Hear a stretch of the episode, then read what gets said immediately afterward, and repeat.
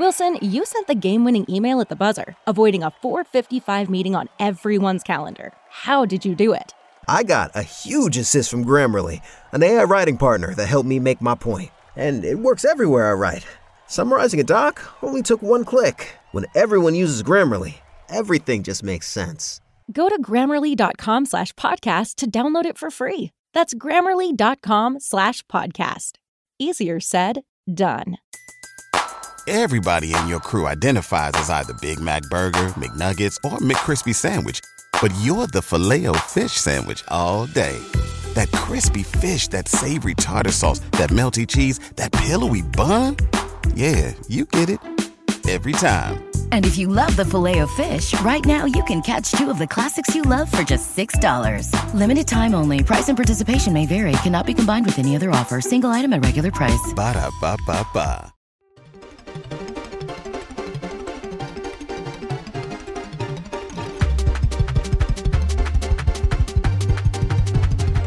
Hello, everyone, and welcome to a very special edition of the Five Star Joshi Show here on the Fight Game Media Network. I am your host, as always, Scott Edwards, and with me today is my good friend Dylan Murray of the Stardom Quest podcast. Dylan, how are you? I'm good. I'm tired. Uh, yeah. I I I got one hour on you. I, I watched eleven straight hours of wrestling. You watched ten. Uh, we're both psychotic. Helps to fast forward through a lot of AEW and not watch it live. The issue is, is that like that was a good show last night. Rare, rare, rare, like great dynamite. But that was a, it was a really good dynamite. Outside of, like the first ten minutes, it was a great dynamite. Yeah. Um, yeah. But yeah, so a lot of wrestling watching, a lot of Joshi watching, of New Japan watching. I'm I'm wearing my Los Ingos shirt. I don't have a camera, but I, I am wearing my my Los Ingobernables de Japón shirt uh, because that's that's the reason for the season over here. But um, I'm Mm. excited to talk about all of the all the Joshi stuff that happened last night because there was a lot, and before that, even this past week. Yeah, we got a lot to talk about. There was a lot of shows as part of this year and um extravaganza slash start of the year extravaganza. It's hard to ever like say it because for me, all of it's really ending the year because of Wrestle Kingdom.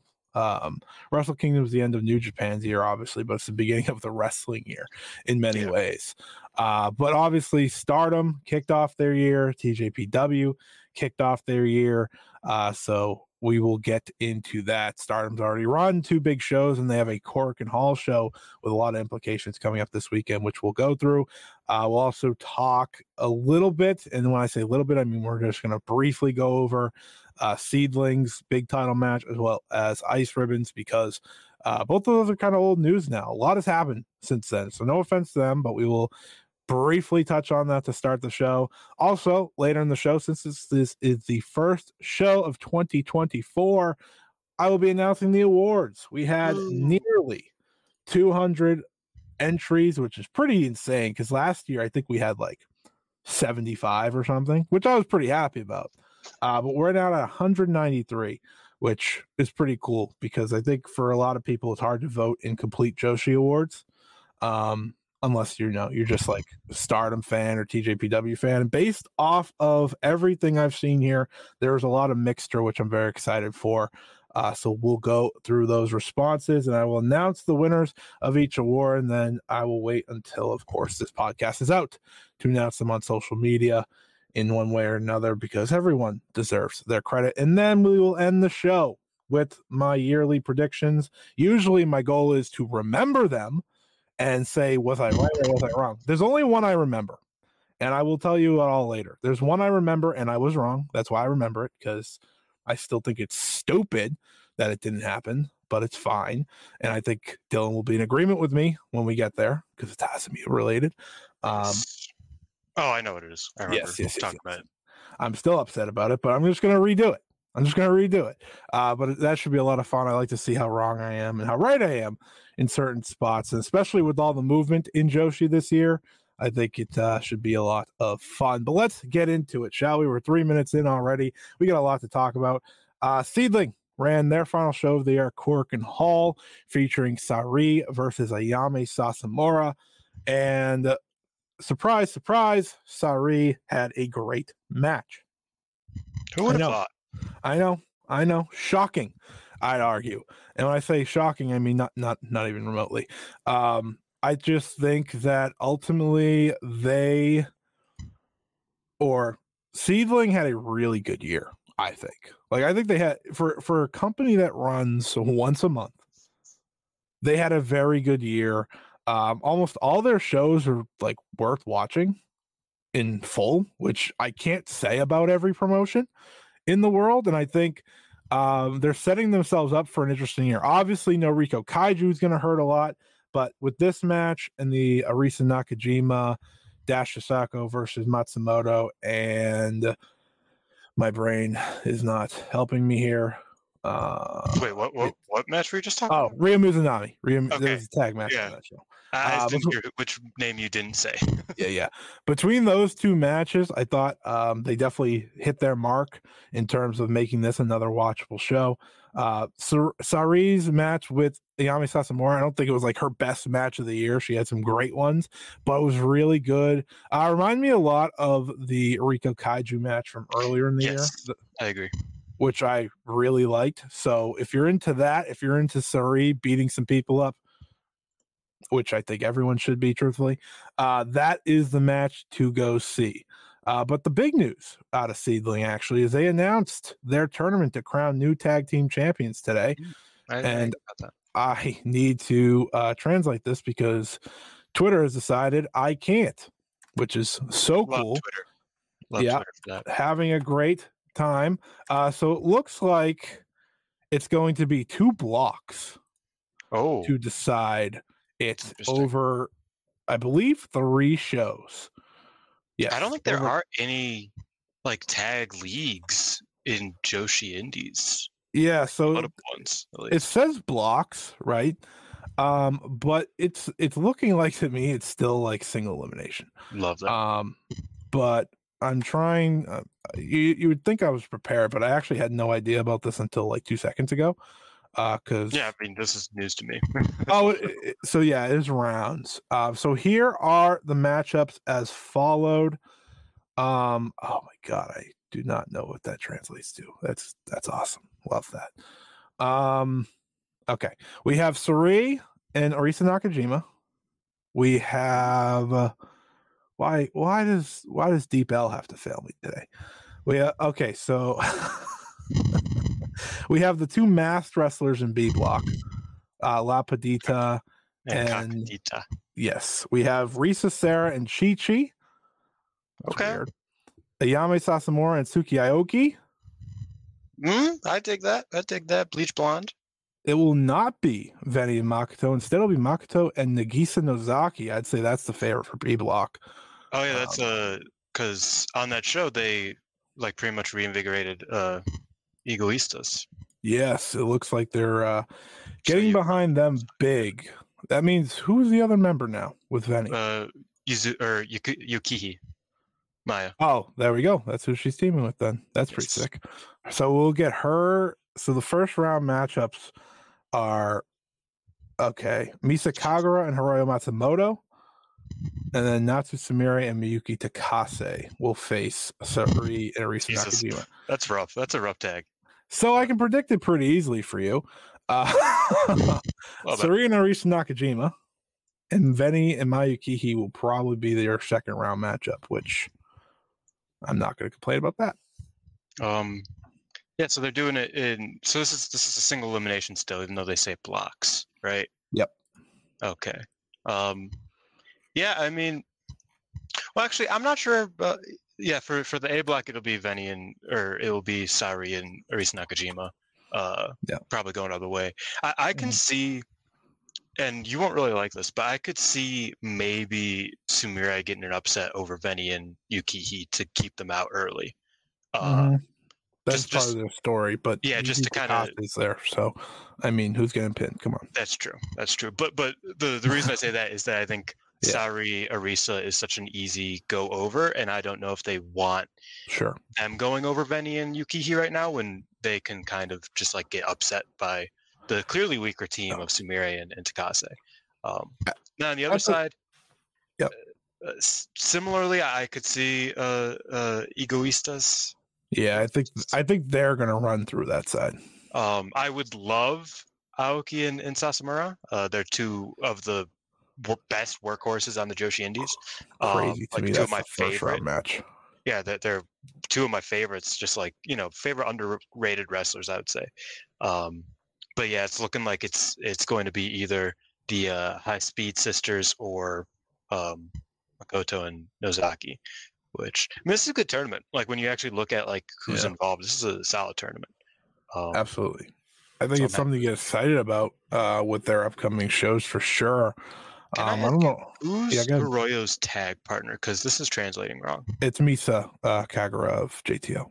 Okay, yeah, I, I thought so. It- just- yeah, yeah. It translated terribly. exactly.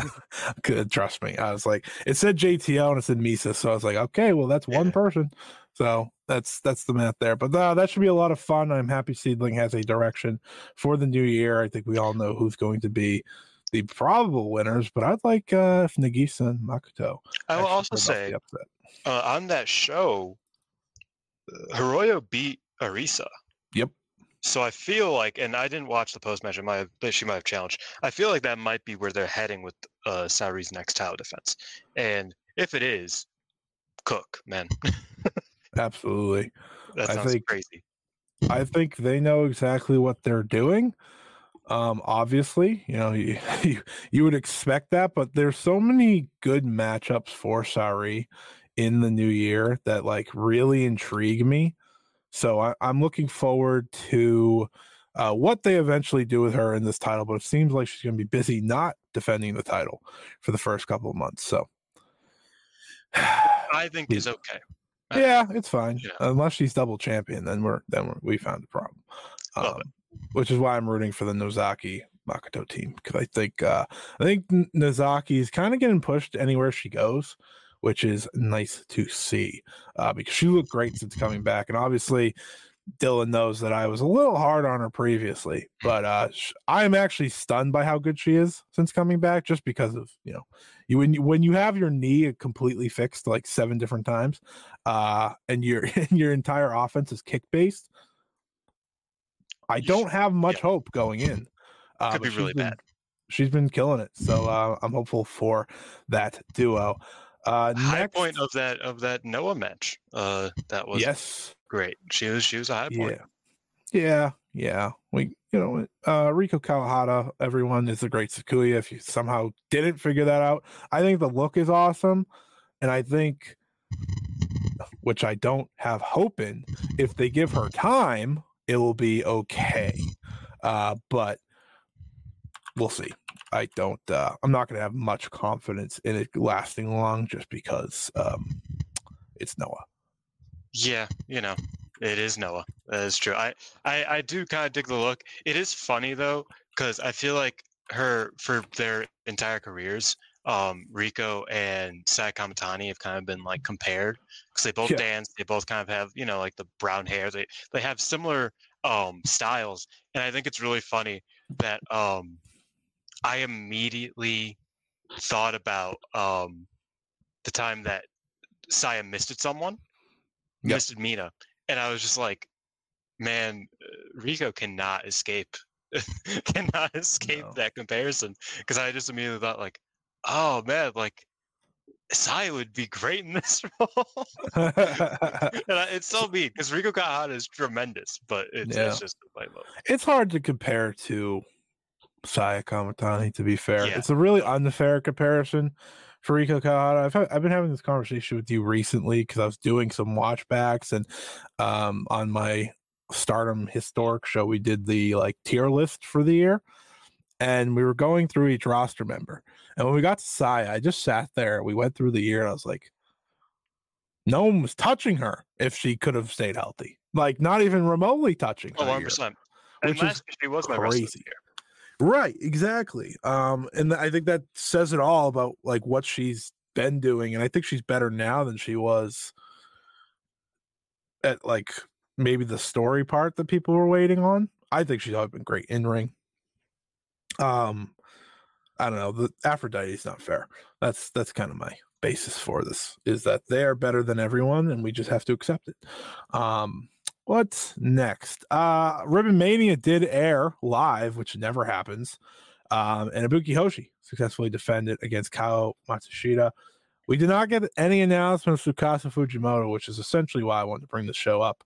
Uh, because I was hoping, I was really hoping that her comeback would be announced, and we just aren't getting it. So I'm starting to lose hope, folks. Even though she's wrestled in the past year, I'm starting to lose hope. Yeah, it, I feel like that's like what see or not SEAdLINNNG, what uh Ice Ribbon kind of needs to kind of get that because I feel like they're trying to get that vibe back. I feel like every wrestling company's kind of trying to get that vibe back. Uh, whatever their whatever their vibe is that they have lost, they're trying to get that back. Um, and I think she's like very pivotal to it. And without yeah. her, it, it is kind of a struggle. Even though they like uh, Alex was talking about how it's like they changed like drastically their their business like two weeks ago, and nobody really talks about it. Um, yep I don't know a bunch about uh, much about Ice Ribbon, but uh, was it Mashiro who came back? Is that her? Uh, yeah, Yuki Mashiro did announce yeah, come back and, that show, which is a pleasant um return. She's she has a lot of fans, and uh, her retirement last year was kind of a real hit to what was already a very very small roster. And I think that could be assumed that that was a management issue because you know, mm-hmm. ten seconds after the management has changed she comes yep. back. Like there are things like that, and it's like I don't know. I think they are trying to put move steps in the right direction, and I think that uh, Fujimoto is a huge part of that. Uh, mm-hmm. Uh, even even just like part time, like I'm not expecting her to wrestle, you know, every single show, but even just wrestling like a handful of matches a year, wrestle on the the bigger shows, you know, Korakuen here and there. Like I, I think that would be that would work wonders for the company, honestly. Yeah, I um I absolutely agree, and I I, I hope they do that. Like I hope she does come back. I don't know why she wouldn't because she's wrestled. Like even on a part time, like do the Korakuen basis. Like uh, that's where I'm at. Just do something big. You don't have to be champion, uh, but I think she just brings a lot of interest into that promotion. But like you said, Yuki Mashiro's back. Hopefully, that's sign of good things to come for that company. But we'll have to wait and see. Uh, speaking of good things that happen to companies, TJPW Red uh, ran their Korakuen Hall show. Uh, absolute complete success. Obviously, one of the big talking points heading in to uh, January 4th, outside of, you know, Wrestle Kingdom, of course, but in the Joshi world, is, you know, wondering would these two companies, would these two companies be able to deliver in terms of attendance.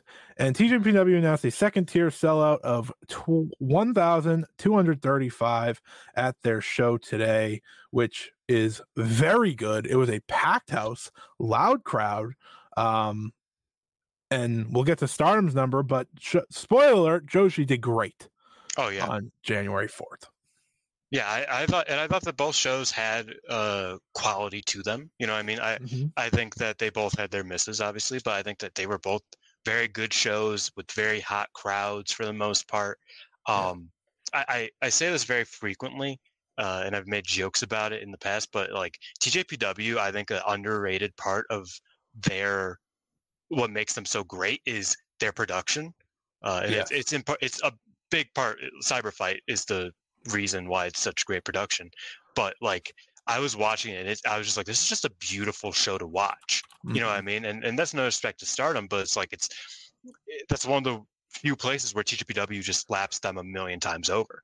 It's just like it is such a beautiful show it's to a watch. fight thing, most. Yeah, exactly, exactly. Um, but I think that's a, a big thing for it, and also because of that, because of that production aspect of it, mm-hmm. the crowds are always mic'd so beautifully as well. So the atmosphere in a TJPW show um, is a lot easier to kind of yes. swell up than than some Stardom shows are, just because yeah. of how it's mic'd and how it's presented. It's it's that's one thing about the TJPW show that I loved was that it's just like it all felt so high energy at all times. Even even the matches that weren't as good, it, it still felt high energy. Yeah, I I absolutely agree. I so I tuned in the show like a match or two late because I thought it started Same. at nine thirty. I was I was incorrect. It started at nine. Um, because when I turned it on at nine thirty and the um, Up Up Girls weren't singing, I was like, oh my god, I must have missed a lot. Oh, yeah, I, was, I, actually had them picture in picture. Uh, Christian Cage group and uh, the Up Up Girls. It was crazy. It was, it was it was the most surreal uh, five minutes of wrestling I've ever seen. The patriarchy of TJPW versus the patriarchy of AEW. Incredible. Insane. Incredible. Uh, so the opening match was Mahiro Kiryu and Yuki Kamifuku and Toga defeating Juria Nagano, Kaya Toribami, and Moka Miyamoto. I find that quite surprising, actually. Um, I feel like Juria and Moka, I know Yuki's like a little bit more cared about, but than those two, but I feel like like Kiryu and Toga, since Toga's a rookie. I don't know. I'm a little shocked by the result, but uh, honestly, I don't have that much to say about it, so it's fine. Yeah, I think I think TJPW undercards are. I, I'm not into them except unless I am, if that makes sense. Like there's key undercard wrestlers in TJPW that I think are so good. That should but, not be on the undercard. Yes, but eh, but but also they're like rookies. Like I I, told you, I'm a big uh, Himawari fan who was in yeah. the next match. Like again, I'm not really particularly into TJPW undercards, but they have key wrestlers that are super good mm-hmm. um, that I'm like super interested in. But I, I still usually don't end up catching uh, much of the undercard matches on these shows. Next so up, I, like, I haven't seen like uh, yeah. Kamifuku in so long. Like I just, I just, I just missed. You know, what I mean, I'm just like, uh, yeah, you keep it that way. That's what I try to do. Um, unless she makes it to the semifinals of the Tokyo Princess Cup. That was wild. Choice. That was wild. I was like, uh. Pom Harajuku and Raku and Ram Kaichou defeat Haru Kazashiro, Himawari, and Runa Kubo. So the rookies fall there. Uh, this is when I finally tuned in, and, and it was a really good time to tune in because for an undercard match, Mizuki and Nao Kakuta is like that was a world title match last year for them. Yep. Instead, this was eight minutes and 48 seconds. And this is really where the crowd was super into it. Uh, they had a, re- they just had like a really solid, fun match here, which that's all I'm looking for on the undercard of these shows. That's all I'm asking for. It was in and out, didn't waste anyone's time, did everything it was supposed to do. I think um, it sucks for Kakuta, obviously, because right, yeah, the free Wi-Fi had to relinquish their belts, which was kind of the big news heading into the show. Uh, so she instead now is back in singles action and losing to Mizuki because Mizuki, of course, is now part of the pillars with Yuka Sakazaki gone. Uh, we just slot her right in there. Um, but I thought it was a very solid match, and I think she she looked very determined, um, considering how big a match she was supposed to have and how big of a role she was supposed to have this year. Yeah, um, I think she's really good. Like, I, I think she's mm-hmm. a pretty cool wrestler. I think she definitely gets kind of lost in the mix of yeah. TJPW um, because she wrestles a kind of more as heelish a style as a native uh, TJPW wrestler can. You know, yep. she's, she's, kind of a dick, uh, so she kind of gets gets lost in it a little bit because it's like you know there's so many colorful characters, and then there's the Yamashas of the world who are the opposite, but are still like that, like you know uh, the top babyface type of thing. Uh, Nao just doesn't really have either of those lanes really. Um, so I think it's it's harder for her to kind of stand out in certain roles. I do think this match was very very good. I, I thought that this was I like this about as much as I like their their championship match last year, but I think it's because it was just kind of like a quick, just like you know, we're gonna do what we do and we're gonna do it well. Um, whereas the championship match, I think, had a lot more pressure on it uh, to you know deliver, and I think that made it better and worse in different ways. So I think this was kind of similar to that. Uh, but yeah, I thought I thought Nao had a great performance. I think Mizuki's tremendous, but I, I definitely think that that title loss, the the uh, vacation of, of the the belts for for Nao was a real hit to her because I feel like that was her way up. You know that I feel yeah. like that's one thing in TJPW. When you find a way up, you need to take it because there aren't yeah. that many. You know the the the ropes don't mm-hmm. get thrown down to the lower carders very often, and her kind of losing that, not you know, unbeknownst to her, that was that wasn't her choice. Uh, it wasn't her injury. It wasn't her uh, decision, anything like that. It's it's really a shame. I heard something crazy. Hmm. She's 36 years old. That that's wild. I thought she was like maybe late 20s. Yeah. that that's insane. That's Momo Kohgo. That's the Momo Kohgo yeah. effect. Momo Kohgo. Yeah, and uh, almost forty. My favorite factoid about Naoki is she is going to MLW in a week or so to face wow. Moka Miyamoto in a TJPW offer match. Why? That's wild.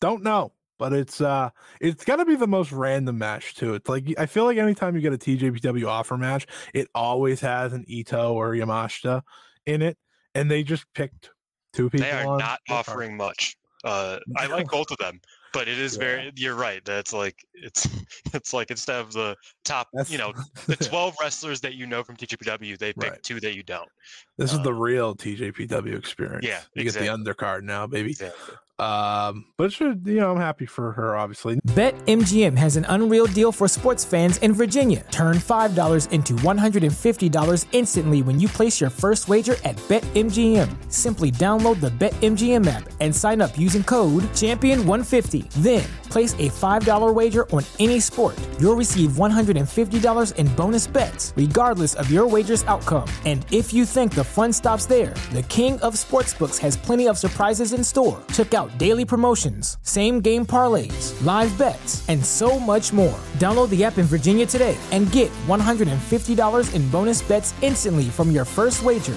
only at BetMGM. BetMGM and GameSense remind you to play responsibly. See BetMGM.com for terms. 21 plus only, Virginia only. New customer offer. Subject to eligibility requirements. Rewards are non withdrawable bonus bets that expire in seven days. Please gamble responsibly. Gambling problem? Call 1 800 Gambler. Promotional offer not available in Washington, D.C.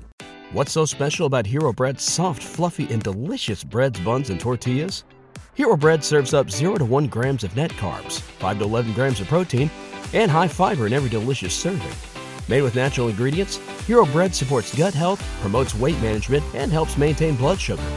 Hero also drops other limited edition ultra low net carb goodies like rich, flaky croissants and buttery brioche slider rolls. Head to hero.co to shop today.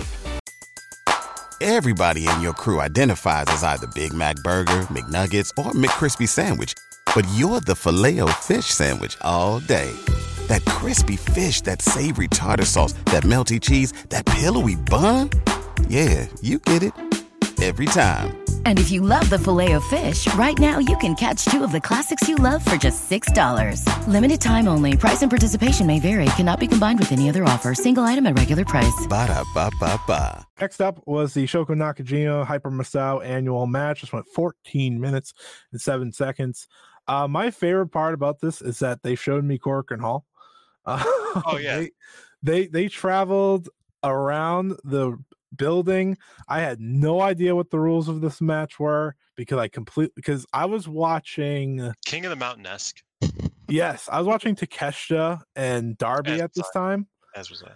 And when I turned this on, I was like, well, I usually don't really tune into this anyways, but I'll watch it from the side of my eye. And then I saw them like make the I one I saw Hyper Misao's bike, and that instantly like kept taking my attention. And then they made it out into the um the con uh the, the concourse, yeah. Yeah, the concourse area. And I was like, what the hell happened? Uh, but they did what they did the usual shenanigans. If you like Shoko Nakajima and Hyper Misao, matches, you're going to enjoy this one. It's it's it's similar every year, but it's different every year. If you know what I'm saying. It's the it's the comedy classic in Korakuen Hall. Uh, I, I I didn't watch this like intently because I, I wasn't watching to catch the match. I was watching the Garcia Swerve match because yes, I, I, think you were a bit behind. Yeah. Um, so like I, I also had it kind of like in the mini screen so i didn't like you know write anything down about it i didn't even put it in my match guide or anything but everything i saw from it looked pretty funny and looked pretty well done.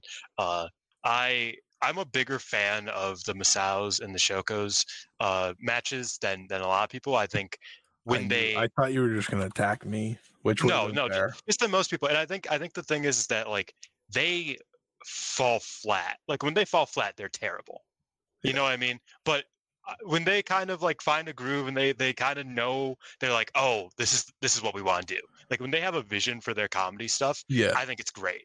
Um, and same thing with like their non-comedy stuff. When they have like a vision, they know like they're in control of what they are doing and what they want to do. I think Hyper is tremendous uh, when she kind of like focuses almost. Sure. So so I, I I like that. Again, I didn't like pay a ton of attention to this, but I agree. I, I was a big fan of them taking it out into the concourse Mhm. and having the big chair set up.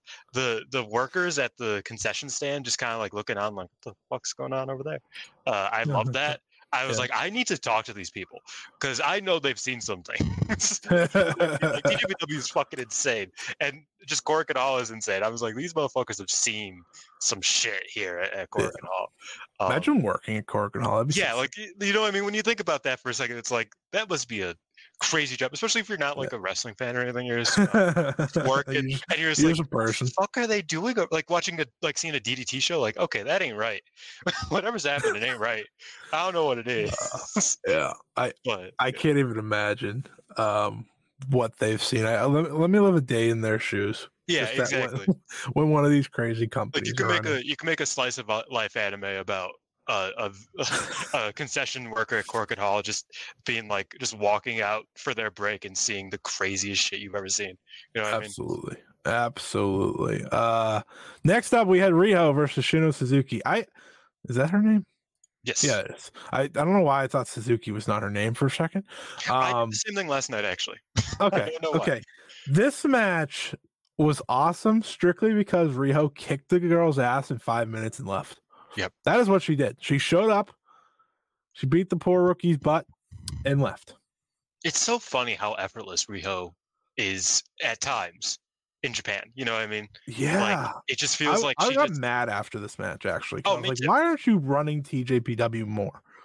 why aren't why isn't she just wrestling more? Like clearly they don't have much to do for her in the states. Like just do Right. everything. Like you know I what know- I mean? I know she's know she's doing in Gatoh Move soon. Yeah, Yeah. which I, I haven't been I haven't kept up in, with Gatoh Move in a few years now, but I think that's cool. I'm always happy to see that she's you know doing stuff and doing stuff at her own promotion and stuff. But yeah, I mean, she like I said, she's just so effortless when she wrestles in Japan. It feels like if she wanted to, she could be like the best wrestler in the world. Yeah. Um, it's just a matter of like, you know, like I said, I want to. The company she signed to doesn't really give her that role. So what's Nope. the point? You know, what I mean, that, that's not even a knock on AEW. It's just like, you yeah, know, it is. It's okay. uh, it is. It, it, they're about to have a really, by the looks of it, they're about to have like this really good division, and Riho's going to be around for like one month of it. Um, but it's fine, I guess. I don't, I don't know how they. I, I get that this show happened on Wednesday, but it felt very clear that uh, they were going to run Mariah versus Riho, and Yep, then I think and they just then- kind of forgot that she was going to wrestle in Japan for a week. Absolutely. and then they're like, "Well, we have nothing left for you, so uh, bye for the next six months." Mhm. I, I would love Riho to work TJPW more. I think That's she I- would just be such a great plus to them. Uh, just based off of like when she shows up, she's good. Plus, I think Um, that there's there's some novelty in that. In the Yeah. the top brass of TJPW is so strong and protected. Um, Mhm. That I mean now as you as we see they get a lot of outsiders come in so that they can kind of have that threat. Yeah. Riho is both an outsider and a native talent to Japan. right? Yeah, So I think Yeah. she has that like very specific aura to her. She has something different that nobody else really has, right? Mhm. Because she's not a TJPW wrestler. She's not. She's not. You know, a foreigner. Uh, but she's just so. She's not Ryo Mizunami. She's just something different completely. Uh, I think she could really like. Like I would love to see her versus Yamashita, which is a you know politics nightmare, but it would be fun. Yeah, who cares? I think Tony Khan could get over it. Exactly. Um, That's what I mean. It's like, you it's like you can you can run some stuff. Let's not. We don't have to be so Yeah. conservative with Rio here. Exactly. Um, I, I, but yeah, with Yuka now in AEW, presumably, I know she hasn't shown up yet, but they wished her happy birthday the other day. That's enough for me uh, to say she's there. Um, but with her there now, I think this would be a fair switch, just like at least for the Korakuens. They run enough Korakuens that Riho can be on every single one with no problems. Yeah. Um, but you know, even their big shows, obviously too. You know, their big pay per views. Um, I call them pay per views. You know what I mean. I'm not gonna call them PLEs. If you ever think that, you're nuts. Uh, but let's move on. Aja Kong, Wakana Uehara. I I don't know why. I really like this match. I- Um, I think it's an Aja Kong thing. Like I think when she gives a lot to these rookie wrestlers, it can be really good. And I think Wakana's like check out my interview with Wakana on Fightful.com. Um, I think Wakana really gets it. Like She does. She All, gets it every, a lot. all- mo- every aspect of it too. Yeah, she gets it a lot more than like the Yuki Arise do. Mhm. Um, the rookies, except for like I think Himori is very good, um, for her experience level. But she she just gets it, and she got in this match. Aja Kong gave her so much until Aja Kong said, "All right, that's enough," and that's that's when it's just so great, right? She absolutely dropped her on her head, and Wakana got up and kept fighting, and I'm like, okay, TJPW, I think you're aware what you have of Wakana Uehara, seeing that she won the rookie tournament. I think you are. I think you are aware. Uh, but the amount of work that she puts in to really try to get over, and you know whether it's online or in the ring, like I think this is just a very easy layup for them to push her up the card.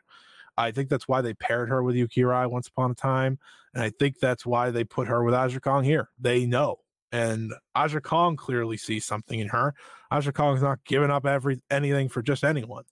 Uh, so I'm hopeful that this is just kind of the launching point for her in 2024 because uh, she's someone that could very much benefit from the continuous movement in TJPW with you know wrestlers leaving all the time for the US and Yuka gone. I think she could be one to benefit very very soon.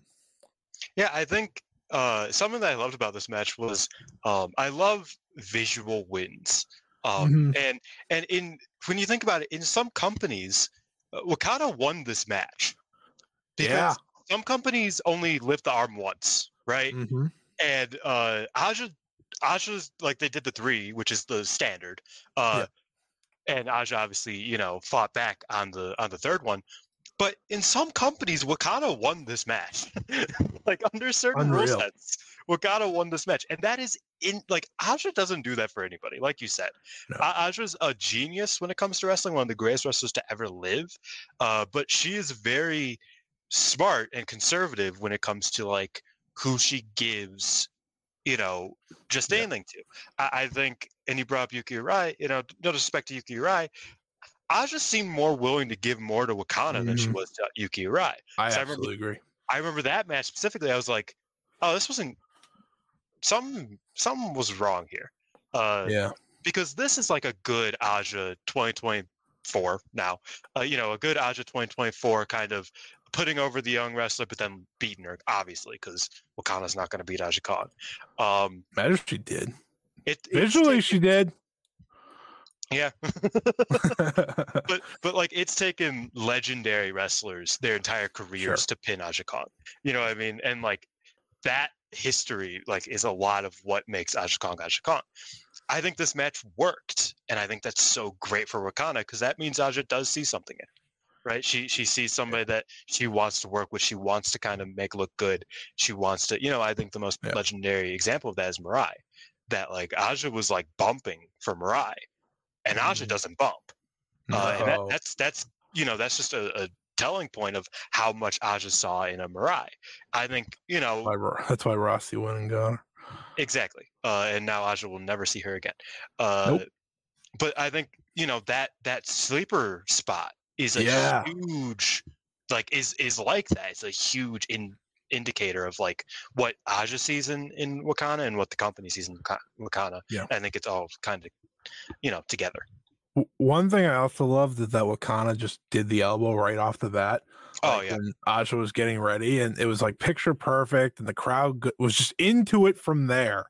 And I, I thought this match, um, for what it was, over delivered. Truthfully, like it, it, it, you know exactly what it's going to be. It's only six minutes and fifty-seven seconds, but they checked every box that you're looking for. Um, next up was the GCW offer match. It was uh, Rina Yamashita versus Maki Ito, and uh, folks, we've lo- we've lost them. I hate that they didn't just do a hardcore match. Yeah, because like that would have at least like had like a flow to it right? Yeah, um and they just ended up doing it. You know what i mean? They ended up just, just Yeah, cheating you know just hitting each other with chairs and shit like I, I thought i thought the bribe spot was funny but like you know, it's just like I don't know. I think it, it just kind of It was very GCW. like I think uh, like I said, I think it would like I think it would have been funnier if uh Rina was like, wait, this isn't a hardcore match. Can it be a hardcore like before the before the Right, match? Like, right. like can it be a hardcore match? And the ref's like, no. And then she like pays him off. And she, he's like, yeah, let's do hardcore. Let's do hardcore. like I think that would have been funny because then it would have I don't know, it would have just like it felt like it was it had to compensate for itself. It Right, had to be right. like, well, this doesn't make sense, so we have to like make it make sense so that we can do this, and that doesn't really make sense. And they just kind of had to like uh, patchwork it. When if they just ran a hardcore match, I know some people wouldn't have been into it, but I would have been like way more into it because I thought some of the work was good. Like I, I thought, yeah, I thought it was fun. You know, I thought there there's fun parts of it, but I don't think it was as bad as some people want to say it is. oh yeah, same. Some people were like, "Oh, this is the worst thing ever," and like, I get it if you're expecting Rina Yamashita and Maki Ito from like two years ago, um, but we're in a different place now with these two wrestlers. Uh, I think Rina's still very good, but Rina's just kind of fully went on in on the hardcore deathmatch scene, and Maki is all about the bits. You know, she she does a lot of uh, gimmick now. She's always done a lot of gimmick, but uh, for someone that I consider one of the better storytellers in wrestling, just like two years ago or at the end of uh, 2022, we are in a very different world now. I think that tour last year really took her out of it. I did. Uh, that that one before the Mizuki match. Yep. Where it was, you know, um, and I like the I got to Mizuki match. I, I got to see Maki Ito on that tour actually. Uh, that's pretty you cool. know, at an AW show. But you know, like yeah, since then it's just it just hasn't been the same, unfortunately. Because I like that tag league, uh, or the tag league I like run that. Yeah, with Miyu as well. I thought that was a very good performance from Maki Ito specifically. Obviously, when you're tagging with, with Yamashita, it's a lot easier yeah. to have good performances. But I thought Maki specifically had good performances. Mhm. Um, yeah, I liked this match. I, I just, you know, I was just like, Right. it would have been cool if it was either one thing or the other, and it just yeah. fell into being neither. They never went full. Obviously, if they went full normal match, it would have been probably great once upon a Yeah. time. Uh, but I would have been fine if they just went full hardcore.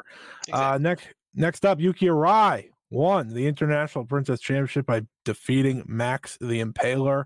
Uh, this was one I expected to happen. Uh, they've been they've been really wanting to put the belt on Yuki Arai. You felt Yeah. it every single time that she had a big match. She never really won them, but every time she had a big match, it's like okay, they want to go with her. And I, in all actuality, no matter how you feel about her, she's very over, and you have to go with someone new.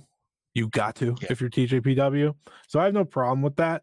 Um, I did watch this match back when I was done with Swerve and um, Garcia finally, because I think this is when I was finally watching this, and I remember just seeing her, you know, Yuki get her ass kicked, and then I remember seeing the finally out of nowhere, and I was like, oh, okay. And uh, between that, I have no idea what other offensive moves Yuki Arai did. I had no Yeah. idea the first time watching because I was like, oh, that- you know, that's pretty good. I watched it back. I don't think she did any offense besides finally. That, that's that Ren Narita special. You got two. Yeah. moves, You do them. You do them well. Well, Um, that's the thing. Usually, finally is not done well, so that was even Yeah. more shocking uh, That that, it did hit. But uh, weird, definitely a weird moment. But the crowd loved it. They like Yeah. the crowd exploded when uh, Yuki Arai won. It was it was a great reaction, great moment, and you know, beating Max is no uh, no easy feat. Yeah, I think Max is sick. I I like them as a as a Max is sick. Very good. Yes, uh, hot take.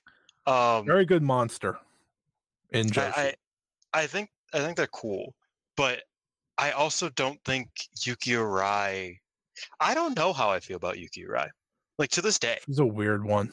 like really. I've sometimes I like her, and then her sometimes I'm like, yeah, man, where I like really like her, and I was like, oh, she's really sick. Like they have something here. But then there are certain matches like this just didn't click for me. uh, yeah, especially on especially on Yuki's part. I think Max did fine, but Max didn't do anything like out of the you know uh, right.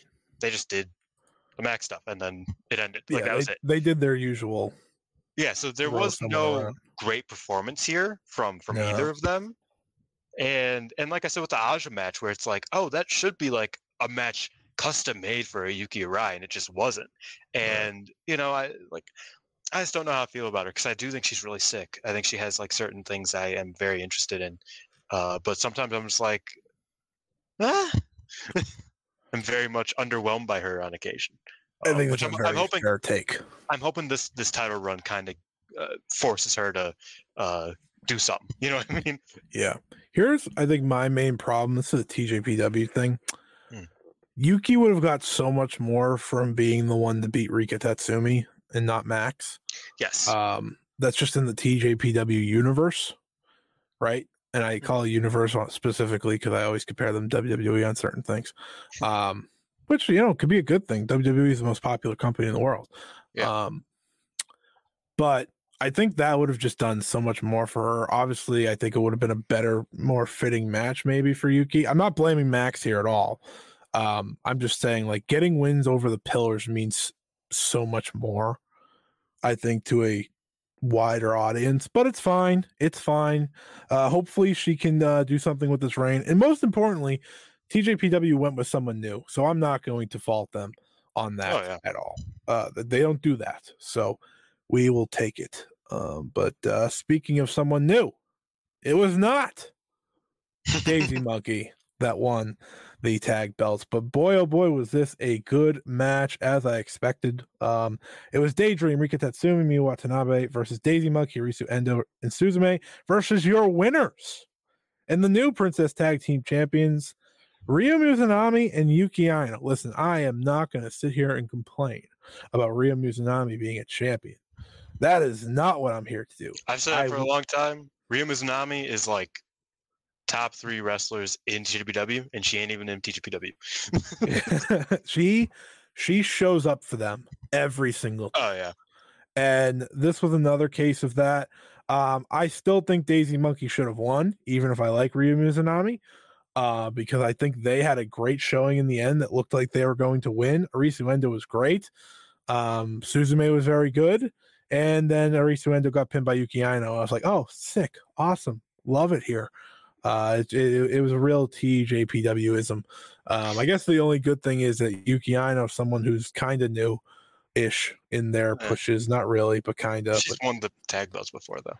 Yeah, exactly. So it's like it, she's new, but she's not because she's had these belts. So I Um, do like her and Aniki though. I think they work interestingly enough. for sure, Um, for sure.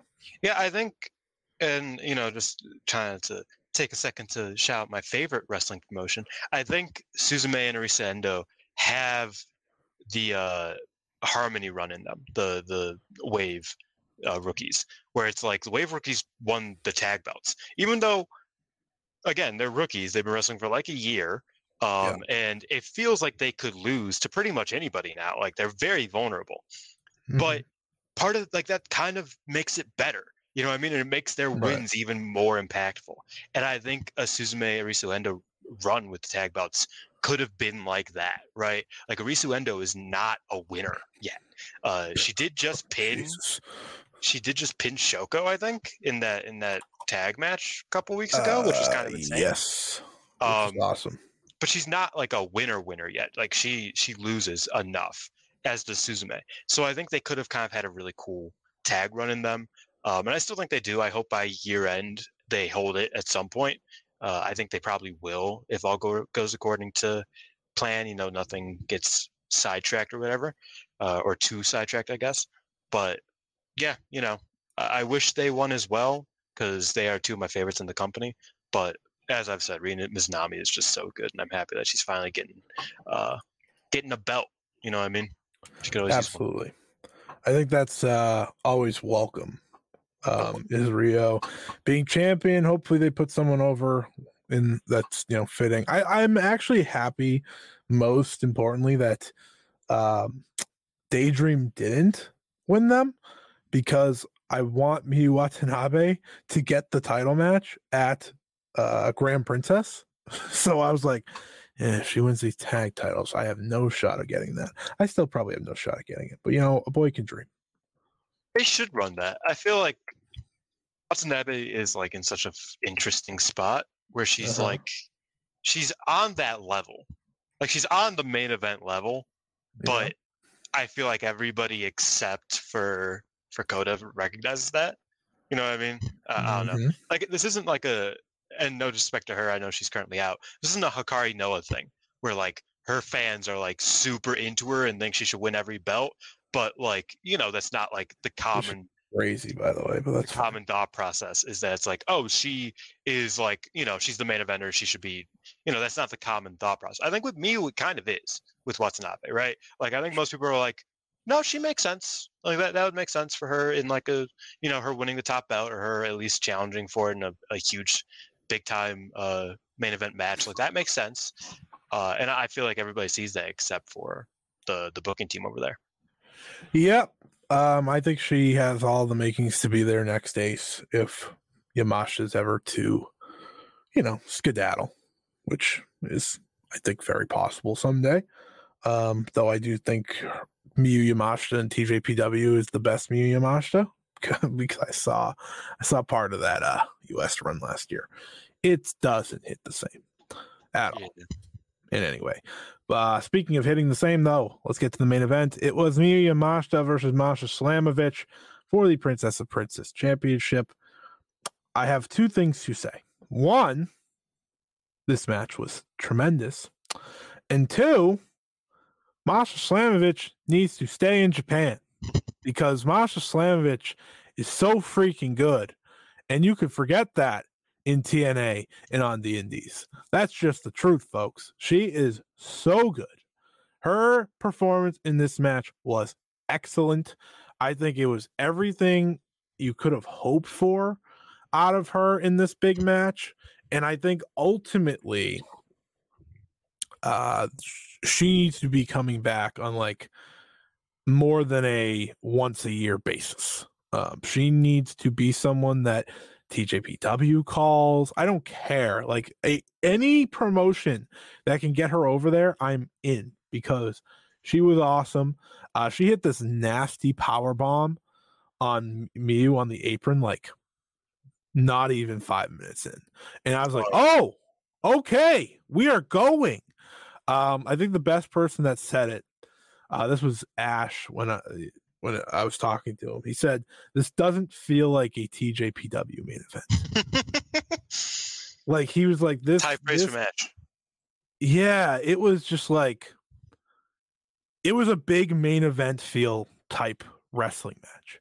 And that's why I need Masha back. I need Masha here. Um, and I think Yamasha obviously is fantastic. This is what she does. You know, she shows up on this this show every year and more often than not delivers. Uh, so it was much of the same in that respect. I think this is her third straight year in the title match. Um, yes, it is because two years ago she was champion, and then last year she uh, challenged Yuka Sakazaki. Um, so she always I delivers. think. Oh, wait, who are you talking about? Uh, Yamasha.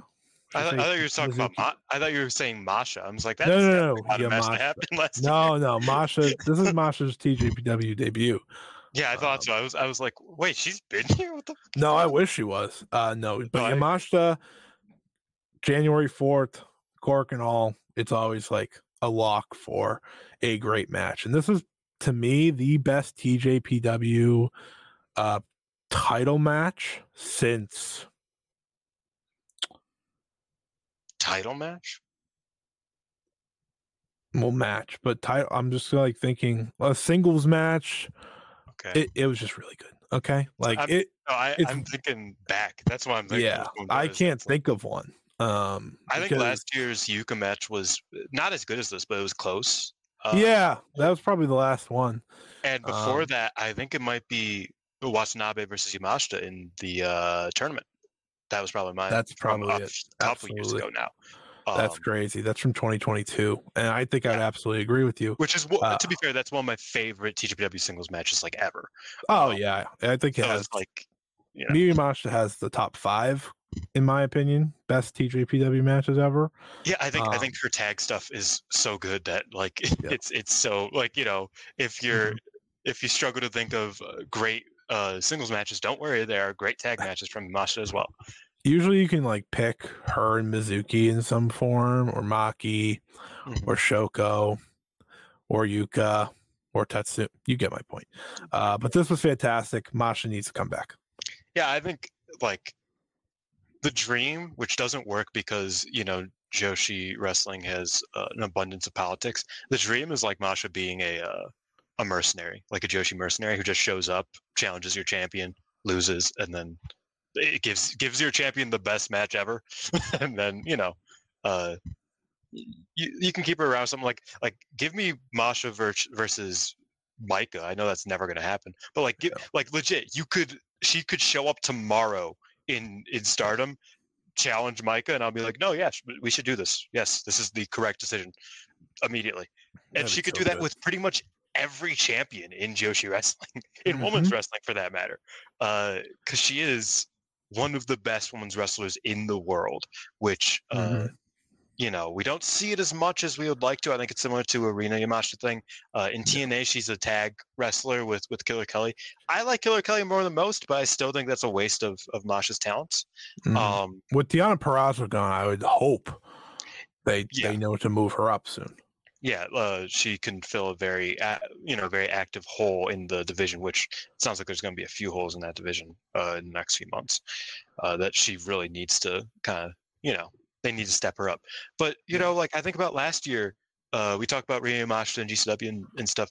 Uh, her and Rina had like one of the best U.S. indie matches I've seen in a minute outside DPW. Let me say That's how I felt Uh, about her and Mio from uh, West Coast. West Coast Pro show. Yeah, like that's what I mean. Is that's like she has all of the best Yeah. independent matches, uh, pretty much. like like she's just insane. She's an insane wrestler, and I think she definitely deserves way more love. Like I said, if she could just challenge every champion in in the world, I think everybody would be better off for it. Yep. I, I I would like her to branch out Except even more. I don't think I don't think we need that. Even though Unless she won, that'd be kind of sick. Yeah, Masha, Masha in like a death match against Ozaki, even old Ozaki would be kind of sick. I'm not gonna lie. I'm just brutalizing each other. Ma- I really wanted Masha versus Mio after Mio, who was champion, lost to Masha in the finals of the West Coast Pro thing, and then Ozaki ruined that.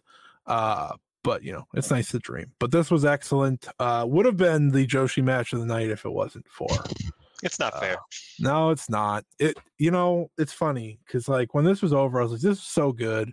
Like I don't I don't know. It's gonna be tough because you know we're getting into another show, right? Stardom's running periodically at this point at the same time. And I was like, it, I don't know. And I, I didn't mean it as if I was doubting Mayu and Syuri, but it's like this was just so good, right? And And I like, think the card built to it very well. yes, Um, better than I would say the Stardom show even. Uh, it felt like the I felt like the TJPW show is kind of like it was amping Right. you up, ramping you up to that main yeah. event. And definitely after the angle right before Mayu and Syuri, I was like, there's no way. Yeah. Silly me. I'm never doubting the goat. Uh, but I digress. Uh, let's get to stardom, shall we? Stardom has a lot going on because they always have a lot going on. Um, but I do want to give a shout out to Mariah May, who finally made her in ring debut in AEW. Uh, f- her first match in AEW a year to the day that she made her stardom in ring debut, which I think is pretty cool. Um, and probably on purpose, truthfully. But To some degree, I imagine. yeah, and I, I think Mariah is so good. Um, and you know, you and me talked about it like it, it almost feels like she has to slow down in an AEW ring from what she Yeah. was doing in stardom. But I had so many people message me, they're like, she's so good. I was like, well, yeah, I, I, I wasn't lying. I was like, I, I've been singing her praise. You think I'm just like lying about this? No, no, no. Uh, she's she absolutely packs a punch compared to like that entire other the, the rest of the division. She was hitting her drop kicks hard. She was everything, um, and I think she's well on her way to being one of the best, um, and hopefully AEW Women's World Champion by the I end of the year. I feel like in the event that Jamie Hayter comes back, that will be the Oh. best uh, fully non-Japanese women's Yep. match in that company's history. Uh, well, um, are there other ones that were great? Mercedes is coming. Oh shit! Yeah. Well, fuck. I mean, yeah, yeah. I, I totally forget. Well, of the signed talent currently at this moment, yeah, yeah. Got- obviously Mercedes versus either of them will also be fucking insane. Yeah. But- I- well, that's the funny thing. I was pitching Mariah versus Jamie for All In, and I was like, shit, Mercedes. They're gonna make like, me pick between the Brits, yeah. Well, no, no, no. and then they're gonna give not- us the Brit. Yeah. That's Yeah, yeah, that's where I got scared. They'll probably do both of those. They'll give us Jamie and Mariah, and then they'll give us Brit and Mercedes, and I'll be very sad. Uh, but at least we got one of them, I guess. That's fine. You know, Mercedes. That's fine. I'm- I'm fine. Mercedes is a miracle worker. So, Yeah. She know. could. She could cook. She could cook. We'll see. But uh congratulations to Mariah. She uh she made a lot of people say, "Damn, they weren't kidding." And it's like, "Yes, no, we were not kidding that she was very good. We It is- we it is mi- very- we miss her for a reason, you bastards." it is very funny how like she she's been a hard hitter in Stardom, but like how much harder it looks in AW. Just Yeah. you know, comparably. You know, like Yeah. and no respect to their roster, they have some good hitters. You know, good heavy hitters, but it's just like it's just different. It's a different animal. Oh my god, it really is. But uh let's get to Stardom's first show of the year, New Year's Stars with the pretty AI logo. Uh that seems to be the logos for uh I mean, they have forward. the posters and shit. You know, they, Yeah. they they had a great poster for the Oh. January 4th show. Like it was so good. it was a good looking Uh, poster. it was it made me so happy. Uh but yes, this was the one night tournaments for both the Rookie of Stardom 2023 and Triangle Derby 2024 2023 because obviously all the rookies debuted in the year. I don't want people to get confused um that I said that. Uh but I thought the show, you know, it it was long. It was quite long. Um as someone that did not watch it live, it was a lot of matches, but they did their best to cut them down. There's there's a problem here with how you do the derby, I think, because one, you don't want to have it last two months again. I get it. Started because I think Stardom, like within their first two shows of the year, have like a lot of momentum, a lot more momentum than they did after their first two shows last year.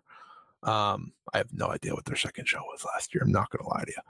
Uh, Hmm. was it a Korakuen? It was probably a Korakuen. Um, but they have so much momentum. It feels like right now, like feels like everyone's very excited, especially coming off Maika winning and Saori winning.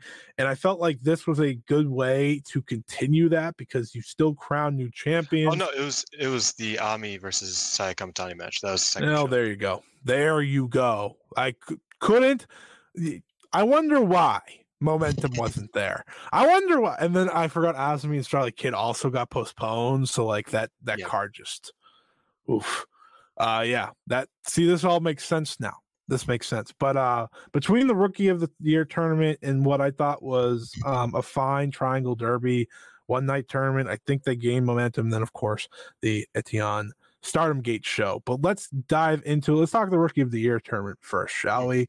Uh folks, I said it after her debut on the show. I said I didn't want to I didn't want to go overboard. I didn't I didn't want to say too much, but she's the future of pro wrestling. And Rossy Ogawa agrees, folks. Uh Rossy Rossy's not waiting with Yuzuki. Uh eh, she is flying up the card. We'll talk about it a little bit with the Ittenyon show too.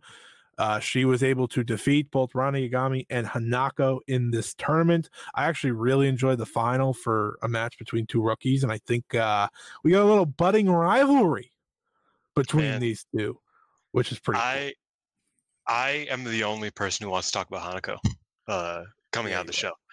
I, I am, uh, but I I think that these two matches, first against Sayaka and then against Yuzuki, were just like kind of proof that like Hanako is falling to the uh, was it the Kitamura syndrome, which is when there's a young lion who's like you know the biggest human being you've ever seen, and they have to just get beat up because they're a young lion there's like a there's a disconnect. You know what I mean? I think that was kind of Hanako's uh, hang up. Whereas like here, when she was just allowed to like take liberties against her her younger, you know, the uh her kouhais, right? I mean, they're all technically in Mhm. the same uh, generation, but Hanako debuted first. These are all her, you know, her under. They're all beneath her in terms of seniority.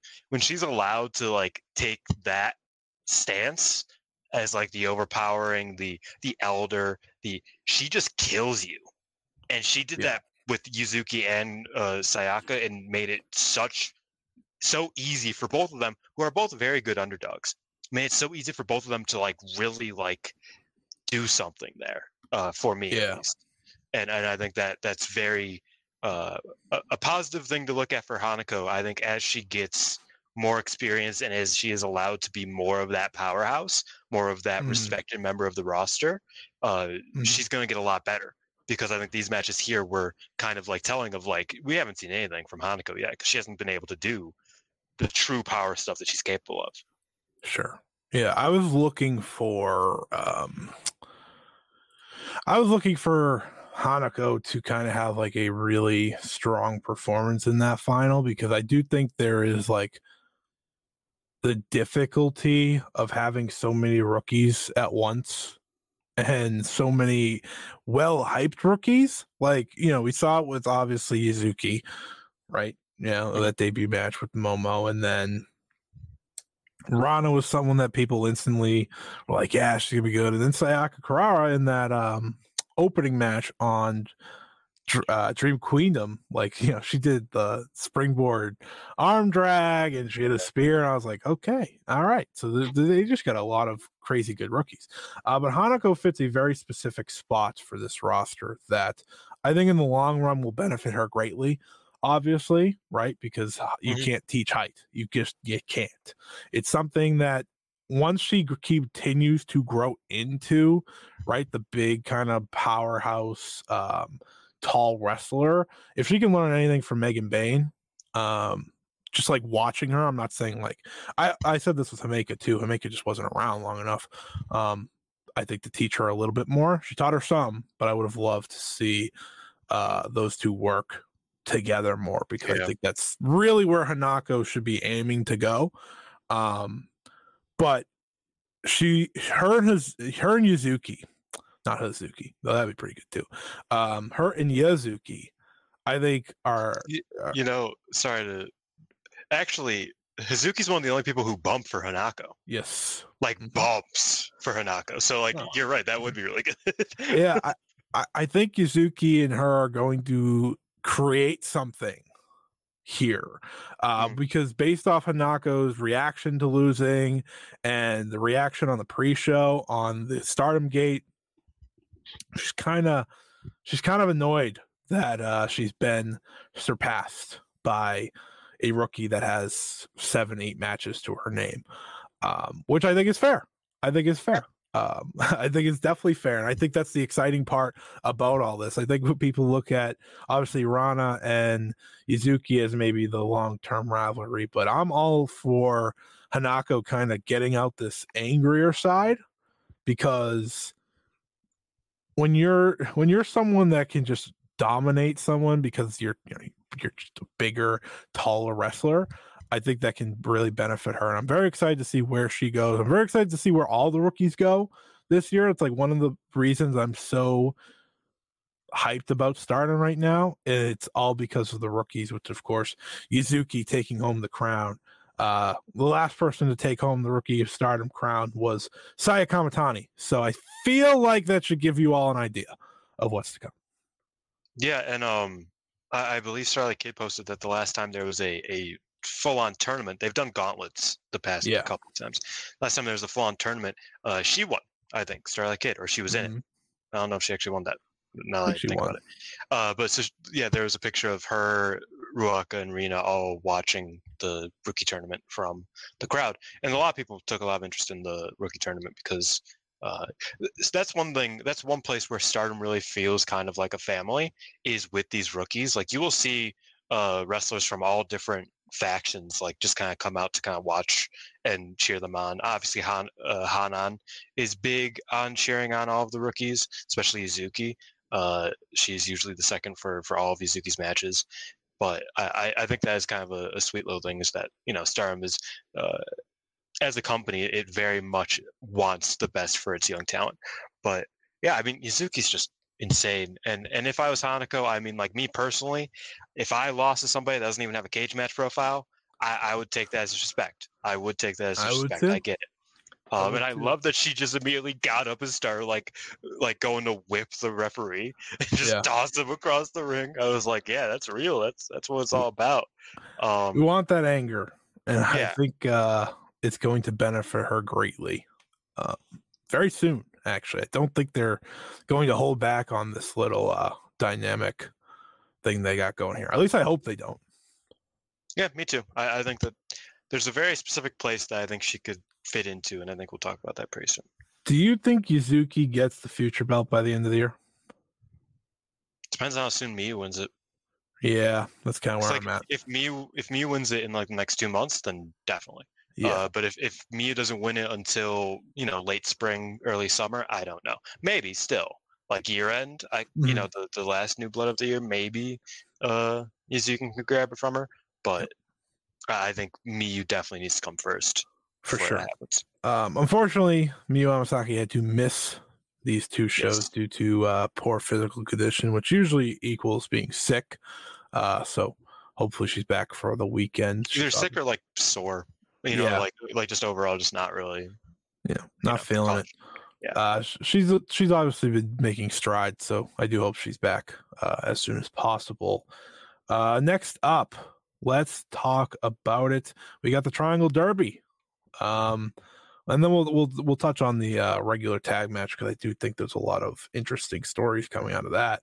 Um, but the Triangle Derby was weird very weird, but it went as exactly as I expected. Obviously, I couldn't predict that the uh, first match wasn't going to happen between the Bari Bari Bombers and the uh, Queen's Quest trio because Amasaki was out.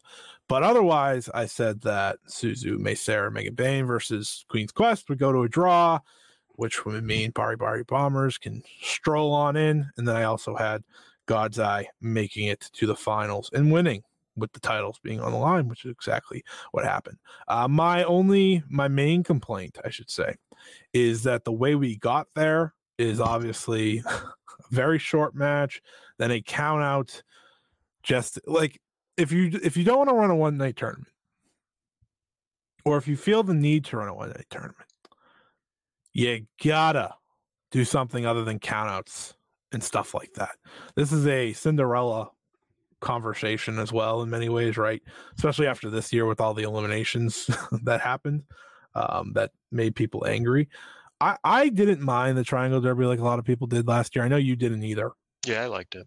Um, I just think there's like there's a perfect scenario for this tournament that doesn't have it overstay its welcome, but also isn't like this. Um, Stardom is so weird because I feel like, and I've said this a few times, like they are the perfect company to run like a weekend tournament. You know, like how how Bola used to be three days. You know, what I mean? like just run a Cinderella f- like on a weekend. Just do three th- three days of a tournament or two days of a tournament. They had two shows back to back, right here. Just just do it. Yeah. Split between the two shows. You know what I mean? exactly. You could have Like- easily tossed the final on the second uh the the next show. I Which I understand get- why Yeah, now, fury of it all. but um definitely would have been a reasonable decision, I think. Yeah, and like I don't know, like, and I feel the same way about Cinderella when they when they changed it from one day to it taking like a month. I was always like, why don't we just do a weekend? Like, you know, like I don't know. I feel like this was meant to be like a a holiday, like a wrestling holiday. This tournament is because it's so compact. You know, it used to be one day, uh, and it, it I think that kind of worked for the vibe. Uh, and I'm just like, I don't know why they have to make it so long-winded. I feel the same way about the the Triangle Derby. Either they do it one day or they do it over two months. It's like there's definitely a middle ground. You could definitely do it, you know, like uh, first round, second round on one weekend, Mhm. finals on the next weekend, or something. Uh, Could have put it on the Korakuen. I know it's not Yeah. live, but could have put it on the Korakuen. I, yeah, I Um, don't have any problem with that. I think that would have been an easy way. I, I to, think a uh, lot of it felt rushed, which it had Yeah. to be because it was a long show. You know, there was a lot of matches to go. Um, But, I thought the best match of the tournament was the draw, um, which isn't really a shock. I thought the was finals was good. pretty good. Yeah, the finals was pretty good. Um, I, I do want to say this. There's a few things I want to say about these matches. Mirai feels like a new person. She felt like she had zero pressure on her shoulders anymore. She had she looked like she was having a good time. I feel like the first time I actually saw her smile in a while, which maybe it's just me because I was getting upset with the Wonder Reign because I expected so much more. But I do think there was just like a freshness to her. And I think the God's Eye Trios run should have happened a long time ago because I think That's her and Ami Sourei would have benefited so much from working closely with Syuri in big matches. I'm happy it's coming now because I still think both of them can use it. Um, but I, I think had they done it two years ago when this group formed, it would have uh, they would be in a very different spot overall as um as singles and a duo. Yeah, I. I don't know. I was, I was brain farted actually. It's okay. It's okay. Um, like I, I was about to go with something. I was like, wait, what was I? Where where was I gonna say? happens to me.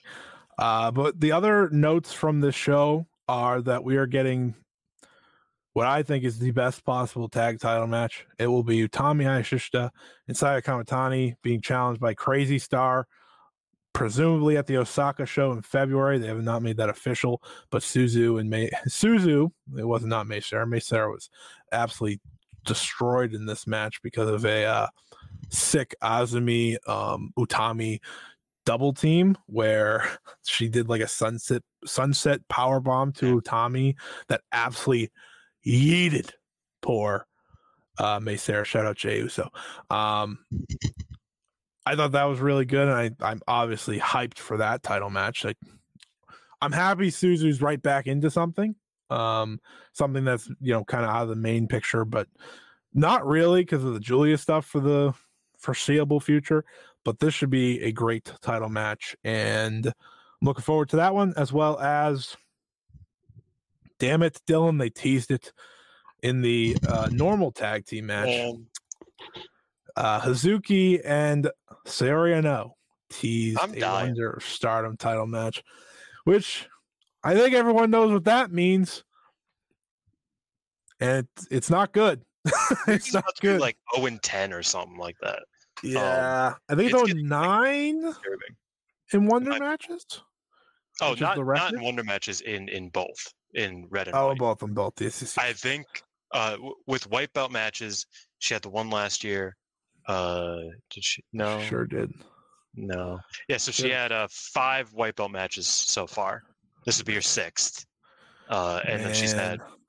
what? Is- three or is this the most belt- failures Yes. without Um, winning? Yeah. yes, I I'm. I'm almost. I knew that.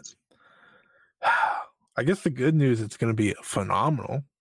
Yeah, and her gear looks crazy. The she brought out Yeah. the St. Patrick's Day gear early. Um, yeah, sure did. I was like, "What green? All right, cool." either St. Patrick's Day or Masawa. It's up to y'all. Uh, it, it kind of reminded me of that of the the old Bulls uh, St. Patrick's Day gear. That's why I Mm. immediately went jumped at That That was a good show. Um, and so yeah, it, it, you know, great gear. I, I it's funny how simplistic Suzuki's gear is, but like every time she comes up with a new one, I'm just like, she did it again. She did it again, motherfucker. She did it. Look at the gear. Look at that. It's beautiful. Um, but yeah, it was so good too in the tag match. They like they they have something there. It's so frustrating that you know. Uh, It's tough. It's tough. I here's the thing: the match is gonna rock. I'm gonna get absolutely believe it all over again because that's what Hazuki does. And then when she loses, I'm gonna be just devastated all over again. This is rinse and repeat every single year. Starlight Kid also promised to Desperado that she would win the white belt before uh, crossover, so Yeah. that they could be double champions. That's not happening, obviously. Well, it could. she- Who she- knows when crossovers happening? That's true. That's true. But she she has that um, you know, that goal this year a, a lot more than she did last year. Last year Uh, she was just like, I'm just gonna fuck around and hang out. Last year she did nothing. It was very Yeah. funny. Um already did uh look over to her as well after her match. So that seems to be teased at the very least. I'm ha- I am happy to see like the people that should be challenging for the wonder challenging for the wonder again because uh, I didn't get that in the Mirai reign. Um, I got Konami and uh, Tam was champion, and, And uh, Momo. Momo, who doesn't need to challenge for she belt never wants the belt ever again. And Yeah, they just were like, "Hey, hey, Momo, you need to come up with like a reason to challenge for this." And she's like, "All right, I don't want the person that has it to have it." There you go. Oh, cool. Sounds sounds good, Momo. Thank you. Uh, but let's get to the next day, shall we? Because we're almost wrapped up here. It was Ittenyon Stardom Gate 2024. It's the first time ever sold out from Tokyo Dome City Hall. Absolute packed arena. I can't imagine you're anything but amped if you're Stardom, if you're Bushiroad, if you're anyone about this new situation of having this start right before Wrestle Kingdom. I, I wonder if they expected such a great. I think it was a great walk up because absolutely. usually, usually when they're when they don't have a great pre-sale, the lights are down. Yep. Uh, and this place was packed, but the lights were down to the point where you couldn't see a Yeah, they need to light their crowd. arena better. I, It's an issue of, of like when when nobody's in the arena, they don't want to light it. They don't want everybody to Right, see right, all right. the empty seats. But you know, uh Admittedly, um, with Tokyo Dome City Hall, this is something that I've noticed a lot. Uh, pretty much anyone that has a show here, the lights are always like off. And here's the thing: everyone else that runs this venue probably doesn't sell it out. Stardom did, so they should have them on. Uh, but it's okay. Next time, next time, I think they'll be more aware. This was their first time show, and I'm pretty confident it will not be their last because of how well it did. But let's get into it. Lots of newsworthy things in the final two matches, but I'll get through the results here. Yuzuki, Hanako, and Rana Yagami defeated Lady C, Hina, and Sayaka Kurara when Yuzuki pinned Sayaka. So again, playing up the fact that Yuzuki is on this kind of mini winning streak now. Um, Hanako was not happy after this, and uh, poor Lady seeing Hina don't get the win against the all rookie team. That's, rough. tough. Yeah. That's rough. Um, I think it was originally Amasaki, but um, obviously that things change. Yeah who knows honestly that's the thing is that it's like after after injuries happen and the cards change it like immediately like i completely forget what the it's always the lower card, so I'm like, what? What what I missed here? Um as I say that Stardom should always do, Stars kicked off the main card. It was Suzuki Hana and Saya Iida defeating Starlight Kid, Fukigen Death, and Arena. Uh, this this trio is just so good at I think getting crowds into it, getting crowds into matches. Hanan having new gear, Iida having new gear, Wingori going all out. Um, I'm very happy, obviously, for them. And Hazuki, of course, was you know the Shamrock Shake, um, or whichever other green object you want to think of. We've we've tried to name a few. Um, I thought this was a fine opener. It's exactly what you'd expect out of these two teams. yeah no uh, uh, that was good like Oh, I liked Hanan and Rina at the end actually. Yes I, I thought i thought that uh who was it? It was suzuki and some suzuki and kid maybe? Yeah, it i don't think i took notes for this match. Uh hazuki and kid did, did some good work and then yeah the sisters was was fun. Next up, Mina Shirakawa Mei Seira defeated DDM's Mai Sakurai and Tekla. I hate to say this because I couldn't want her to be in Club Venus any less, but Mei Seira and Mina Shirakawa work very well together. they're very close friends. Um they are.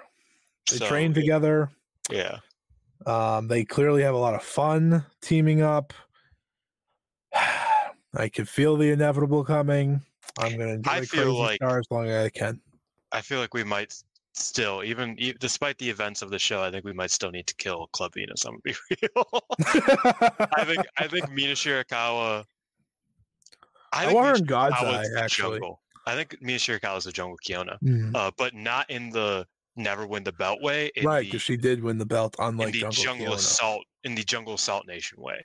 That's Mhm. like it's like as much as jungle assault nation was cool. Uh, it had no legs because it was all rookies and Kaori Yoneyama. Uh, that was it. And Jungle was not strong enough to kind of keep that afloat. So they put her in the number two slot of a different faction, and she was tremendous in that slot, right? Number two, number three. She was Right. you know, uh, co commander with Konami, whatever. I think that's exactly what they should probably do at Mina. I think it would be different from her being like number two, number three in Cosmic Angels if she did go to a God's Eye. I think God's Eye is a struggle because there's already a very strong hierarchy there. You know, Yeah. it's, it's kind of hard. I, I agree with the Syuri, you know, aspect Yeah, I just all. like her and Syuri together. and It I would think make her very little sense otherwise, but if if you if you the thing is that Saki Kashima exists, right? Because I was gonna say if you move down Ami, then I guess you could have Mirai and Mina kind of on that same level. But I think that like Saki is such a wild card, you can't have her get pushed down even further because she's already pretty low down. Um, she just gets wins sometimes. But I, I think uh, besides the point, I think Mina would do great as like a number two in a faction. Yeah. And that way you can get some of these pairings that like she's been forced into because Waka's injured and have turned out to be really good. You know, I think uh, Mhm. there are other sides of Mina besides the Club Venus type of stuff that Yeah. she could really be, you know, diving into because I don't know how many more legs that has yeah. beyond what we've seen already.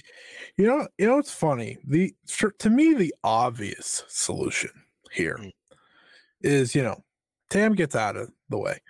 Um, however, however, I have to do That, that. means it's not easy. Well, that's true. I thought it was easy uh, because she told me she was going to retire 75 times, but here we are. Um, she's coming back. But the perfect solution, right, would be obviously, I don't know how long Saori Anou is going to stick around, but I assume eventually she will not be here anymore. Um, but she's Wonder Star champion, so maybe I'm assuming the most ridiculous thing possible. Uh, but like a Natsupoi Mina running the one singular version of Cosmic Angels and Club Venus. Just you know, morph them together. What an idea! I know. I have Um, said this before. I, I think it would be really cool if if if Tam was leaving and Tam was out of the picture, Bam non factor. Uh, if Mina was like, you know, like we beefed, but like I never had a problem with you, Not Boy. Yeah. Even though Yeah, was did, the yeah. actively actively the issue. Uh, I, I watched. I watched Mina uh, kick uh, head off many times in their title match. But yeah, yeah, the, we the, didn't the have a problem. beginning the beginning of of of Mina's turn, uh, Mhm. uh, like on Cosmic Angels, Yes. was when Natsupoi joined. Yep. Uh, she was real not happy about it. So the beef was with Natsupoi, but it would be very funny revisionist history if she was like, "I never had beef with you." We can It was all lie. Tab. It was all Tab's know, fault, right? It's okay to lie. I think. I'm cool with lying. Um, Why not? Wrestlers love lying. Next up, Cosmic Angel, Sarah No, Yuna, Yuna Mizumori, and Saki defeated Oedo Tai, Natsuko Torimo, Watanabe, and Iwaka. Actually, this was when she looked at Starlight Kid. Sorry, I got those shows confused. Um, the last couple days have been very much A a, lot lot. of wrestling. My my brain is mixed up, but this is when she looked at Starlight Kid after the match. This was fine. Um, it's really weird seeing Saki back. Um, I will say that she does not belong in the new Cosmic Angels for me. I just think like her and Saori are they're like two different versions of Cosmic Angels. The one I didn't like and the one I much prefer. Um the one I much prefer is with Saori, by the way. Um, but whatever. This was you know, low effort and nothing really special. Saori pinned Ruaka. Yeah, I didn't check this match out. Uh, Yeah, this you went full into TJPW at this yeah, time. Yeah, it was it was TJPW. I remember this. Uh, next up, Queen's Quest, Utami Hayashishita, Saya Kamatani, and Azumi defeated God's Eyes Mirai, Ami Sourei, and Saki Kashima. Saki Kashima took a rough bump. in she this is match she the was end. the MVP of this match She was. because the other team has three of my favorite wrestlers. she Uh, was. She did great. Um, good. she did look like they did look like they were like carefully getting her out of the ring um which hopefully it's just selling because it's Saki so you never you never know for sure that happens in all of her matches pretty much. If, if Yeah, she lifts a single finger, she wants you to carry her out. You know what I mean? Like that's Yeah, what happened in the last match. she was holding her neck on the suplex but that's you know wrestling so i don't look too Something much into it hoping for the best anytime i see her you know sell an injury, I do get worried just because of her past. But uh that's pretty fun. You know, it's Queen's Yeah. Quest trio. I I'll never complain about them. Uh, when they won though, I was like, so like, are they gonna have a title match? No. They're already tag team champions though. Well, I know, I And understand. I. I don't know if you noticed the the uh, natural fate of how uh, those matches go is that they would have to lose the god belts immediately before or after they win the Artist defense or lose the Artist Yeah, yeah. I just, I just.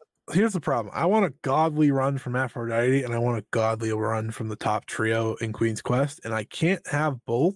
It's crazy I'm Queen's okay. Quest hasn't had the RS belts in It's like years. The last time they did, it was like 20 days or something like that. Last time they did, Momo was in the group. Yeah.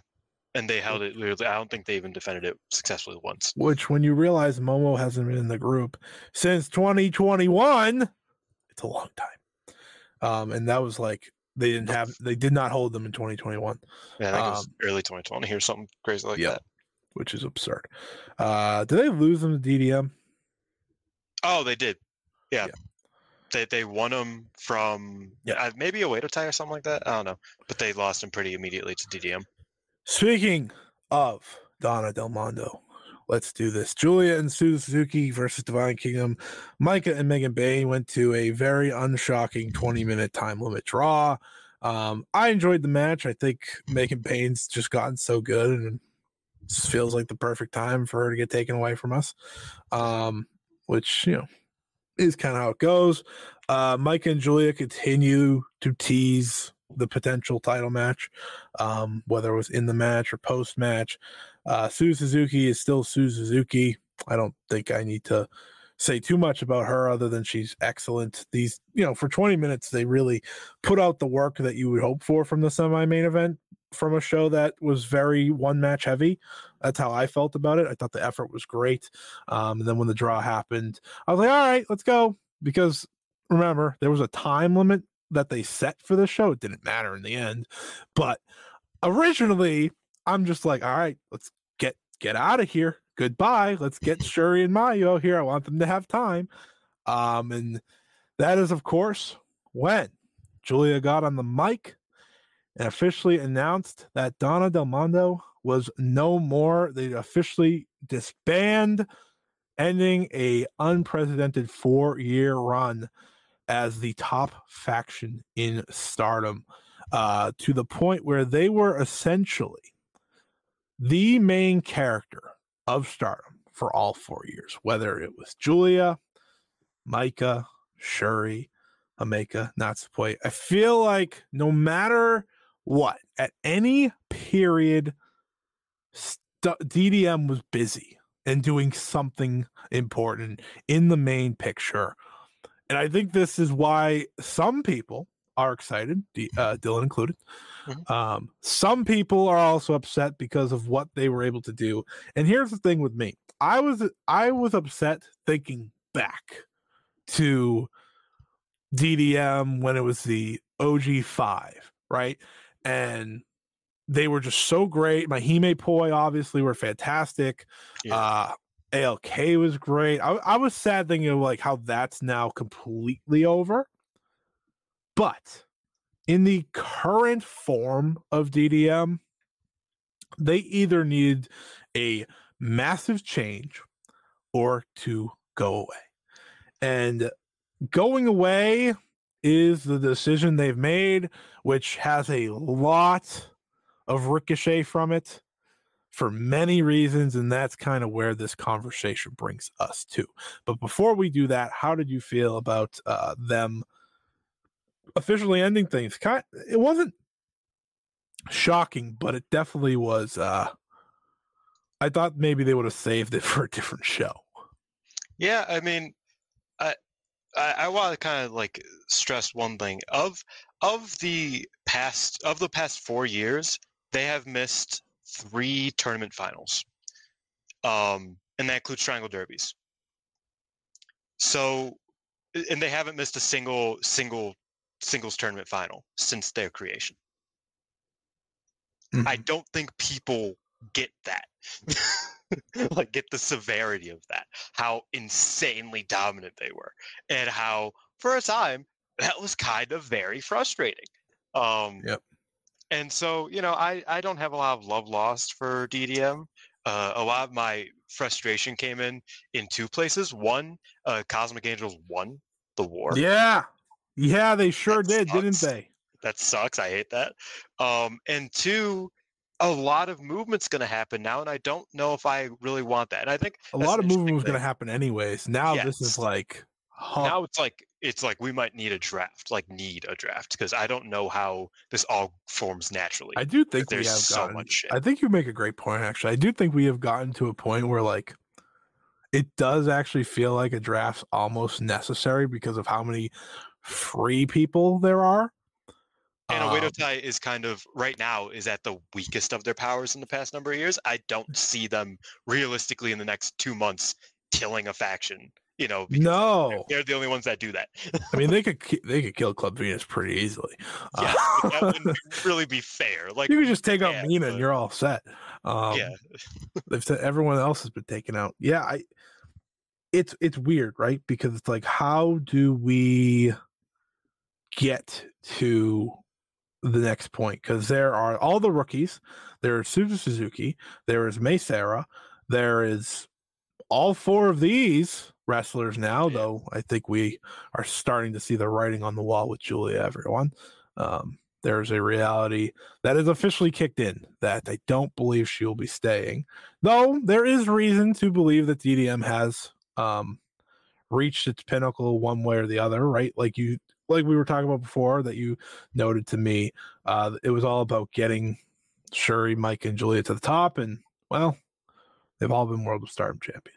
So they all won them at the end of the you know at the biggest shows Yeah. of the year. so there there wasn't a lot of reason to it anymore but I, I do think that there is going to be a lot of change i think there is a new faction obviously probably coming with maika leading if i had to guess um since she is the world of stardom champion i don't see i don't see her joining a faction And I Um, think putting Hanako with Maika would be smart.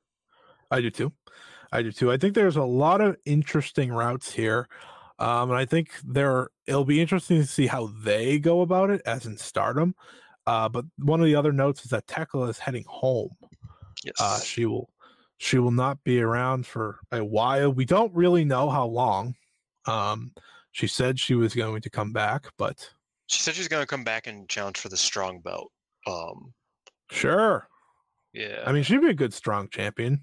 Yeah, if the belt still exists by then, we'll see. hmm Um, it, it will Which be a shame because I imagine she'll be gone for longer than two months. So it, it will be a shame that they never really got their match. Uh, seemingly, the her and Julie. I mean, um, because I was thinking it's like, man, if Julie could stay for like the next six months, like give Tekla a reasonable amount of time away. Um, I and this is purely speculation, uh, somewhat somewhat fan booking. I could see Tekla come back as a member of Oedo Tai and like beat the fuck out of Giulia and win the belt on Sure. Giulia's way out.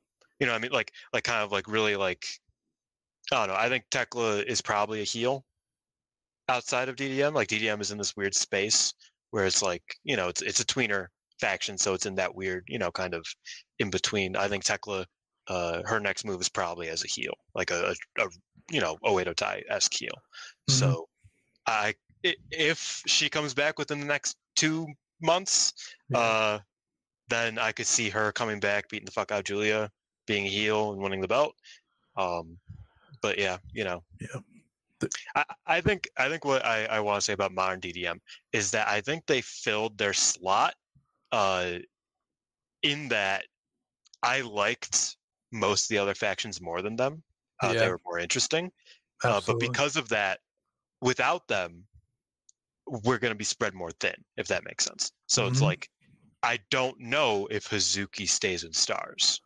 right. Like she's yeah. someone primed to get moved around somewhere, to get shuffled around somewhere, uh, and and things like that. I don't really want to see shuffle. Like there are areas where I'm cool with, like, oh, that'd be cool. Like I, I'd be rocking with that.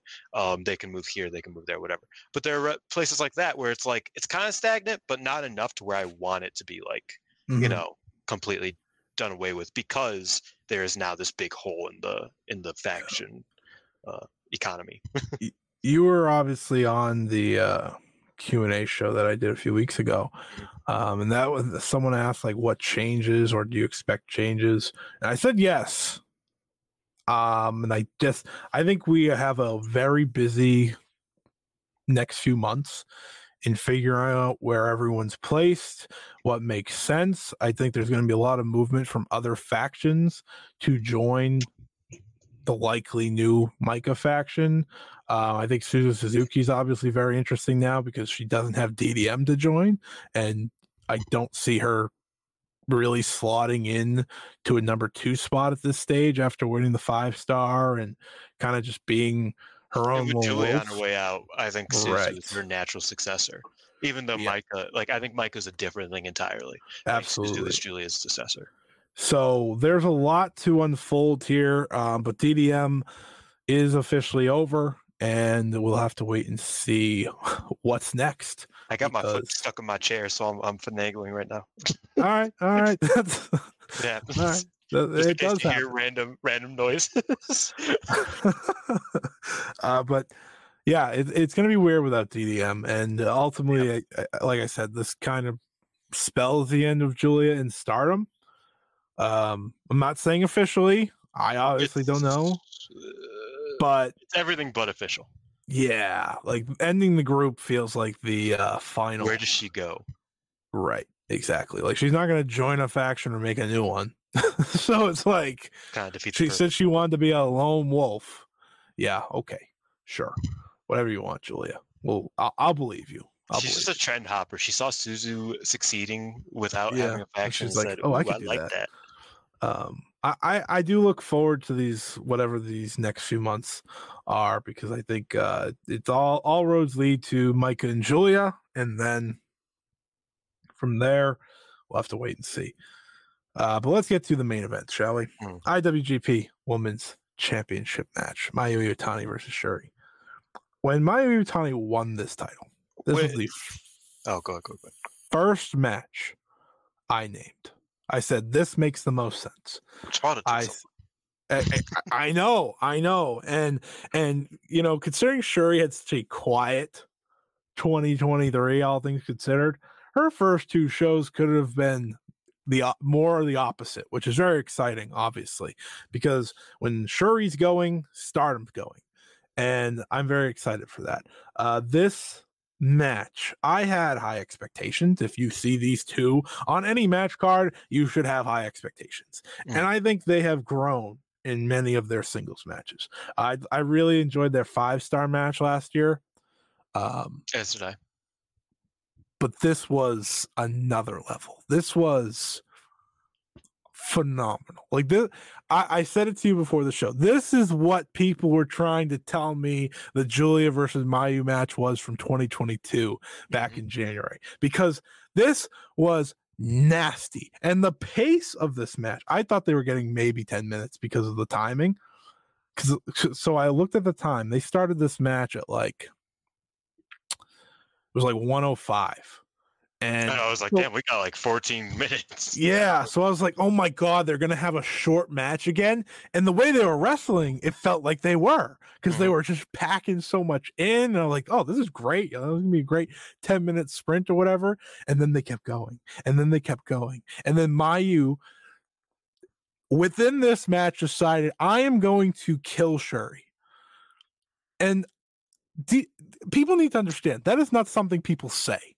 yeah, I was gonna say the the like that it is an insane thing because like it's a it's a bad comparison because obviously just a matter of uh, resumes. But like imagine imagine John Cena just being like, okay, now I'm gonna kill Brock Lesnar, like actually just kill Yes, him with my bare hands. It's like that's not like I don't like, and it wasn't it, it wasn't even like a, a oh like Syuri messed up or something or or Syuri No, it was just Mayu like decimating her. Like it was insane. You said it perfectly after the match. Like it was so brutal that it almost got uncomfortable at times. Mhm. They had two shoot headbutts in this match that were disgusting. Mayu, sh- Mayu sh- hushed the crowd for, for Yep. hers, and I was like, "This sick fuck. She is so, she's so scary." Like, I, I say, oh my god, I say it all the time for a reason. Mayu Iwatani is the greatest, the greatest because she does she can do so many different layers, right? She can be the great underdog in a great match, but when she goes killer mode, there's no one that touches her. I swear. Like it is insanity where she was able to go in this match. I have been thinking about this match since it ended. I watched an entire Wrestle Kingdom that included Bryan Danielson versus Kazuchika Okada, that included Tetsuya Naito finally getting the roll call. And I have not been able to stop thinking about this match because of how brutal it was, how great it was. It's what I wanted from the IWGP Women's title. Everything about it in this one match. This match went 19 minutes and it didn't feel long at all. Like because they packed everything in, they did so much. Syuri got her head kicked off, I think 10 times. Like I I was in awe many many times and and Mayu just was so in the zone. She won with the uh poison rana off the top, the the reverse one that she does now. Uh, oh, it, I, I, found the name. I found the name. Oh, what was the name? It's the Dragon's Lair yeah, so, so such a beast, just such a beast. Yeah, like she is the greatest, and there's nothing in wrestling for me that is better than a big Mayu match, especially when it hits like this. This is my favorite Stardom singles match since I don't, I don't even know, probably Hazuki and Saya, truthfully, like off yeah, the top of my head. That's like that's probably it. I think that's the same realm for me. Very different matches, very different matches. Obviously, this is this is a lot of the old school Joshi that I think like a lot of newer Stardom fans may not. I'm listen. I'm an, I'm I'm saying this as if I was around for old school Joshi. I wasn't, but I've seen enough old school Joshi to know what that's like. The pacing, like they yes. they went 19 minutes and it was not yeah. Like I think people call it epics usually, right? Uh, a match right, that goes right, over right. 15 minutes that builds in a very specific way, a very yep. uh, predetermined way almost that you know exactly how it's gonna. Mm-hmm. This was not that. Like no. At first, you kind of felt like they had like that early going, which they do every single match. It was pretty simple, but then there was an apron spot, and then there was another yep. apron spot, and mm-hmm. then Mayu just started like having some fire behind her forearms, and it was like, okay, mm-hmm. this is mm-hmm. a bit different. And Mayu did her tope there, with like four minutes into oh the match. God. And I was like, oh was, oh my god. It, they just kept going too. Like it just it just didn't yeah. stop. Um, you know, I I was thinking about like maybe saving this little anecdote for for Star Quest, but I don't know if I will remember it. I feel like writing it down. I this this morning I was I was talking to my mom, and mm-hmm. I was talking about how like like what the beauty of wrestling is, right? And I, I, was talking about how it's like, you know, a lot of people believe, a lot of wrestlers, in fact, believe that it's like the beauty of wrestling is, especially Japanese wrestling, is it can move you to the point where you want to better yourself in your life. Yeah. Where it's like, oh, you see Sanada try so hard and he finally got his his his you know win, but he still struggles and he's still gonna lose here and he's still gonna break down and cry. But you want Sanada to succeed and his like fire and his determination, Naito's determination, uh, you know, Bryan's determination, you know, like that, like makes you want to be better in your life. Um, and I think that's beautiful when that is what wrestling does. This match was not that. This match was you might just fucking die. you ever think yeah. about that? Yeah. So, sometimes somebody, you could be the greatest women's wrestler of all. You could be Syuri's level, one of the greatest wrestlers in the world. Period. And sometimes you you could be a former a former UFC fighter, a, a mixed martial artist, a a true legitimate combat athlete, and yeah. sometimes you just die. Sometimes it don't matter. Sometimes you just die and then she missed the your opponent who killed you mispronounces the name of the venue and everybody laughs as you mm-hmm. cry and and are in pain. Sometimes life sucks. And but but the thing is with Mayu Iwatani, life never sucks unless you're her opponent. So I just I, there was just so much to this match that was just like so it was the opposite of beautiful right? But that made it beautiful because I, have I've been calling like Wrestle Kingdom the, the last couple matches very beautiful. Uh. You know, I, I think the Despy Hiromu match had like a, a, really beautiful thing to it. Last two matches, obviously, uh, the roll call that this was like the inverse of that. This was nasty, uh, which is mm-hmm. just as good as beautiful, in my opinion, in wrestling. It's it's just it was everything I could have asked for and more. Yeah. truthfully. Um, and Mayu was like so clear, like so happy when this match was over, and I was like, she knows that she was like, yeah, I should have been on the Tokyo Dome card, you fuckers. but you know what? I'm not, and I'm happy. I'm, and I'm happy she wasn't because she wasn't getting this amount of time to do this match. Most of the matches on that card didn't get this amount of time. No, no, not. It was a very like fast paced show. Um, I thought this, yeah, this match was fantastic. It's going to be tough for me to like like anything else the rest of the year in Stardom, and that's not a shot at anyone. Just how great this was. Like I don't get, I don't get these Mayu big matches enough anymore. So I, I take them and I enjoy every bit of them when I do. But uh, truly, truly, truly a phenomenal match. If you haven't seen it, make sure you do when it's up on Stardom World. It's uh, well worth your time. It's uh, it's just the two best doing what they do, and I, I Syuri was the underdog for the first time I think I've ever seen her wrestle, which is weird. It's Yeah. really weird, but I love it. I loved it. I loved it. I loved it. I loved it. Uh, all right, let's let's move on here. Oh, oh, I should probably note this. Stardom announced that they are returning to America. They will be part of WrestleMania week. The show will take place April 4th, 2024 at 3 p.m. Eastern at the uh, the ECW arena, whatever the hell it's called. Uh, Um, 2300? Thank you. Yes, the 2300 Arena. Their tickets are on sale now. If you want to go, um, I think there's plenty available. Uh, still, they should be selling pretty well uh, up until the event. So make sure you get one if you want one. TJPW also had their show announced. They're part of the collective. Their show will be taking place at 11 a.m. on Friday. So if you're in town, if you want to see the two Joshi shows and get out, they're, they're, they're doing it in a pretty good order. You can get out of there at like probably around like 1 p.m., 2 p.m. Eastern on Friday and avoid all the uh, WWE stuff if you if you would like. But uh worth noting those. Cool to see them go back. All right. Let's get into our last part of the show here. 2023 Joshi Awards. We've had a lot of votes, a lot of people giving us their votes. Us, me. This is my show. Um, there's no one else here. Um, but it's very exciting. Well, you're here, but uh, l- let me rephrase. There's I'm no one. Um, yeah, there's no one that uh runs the show other than me.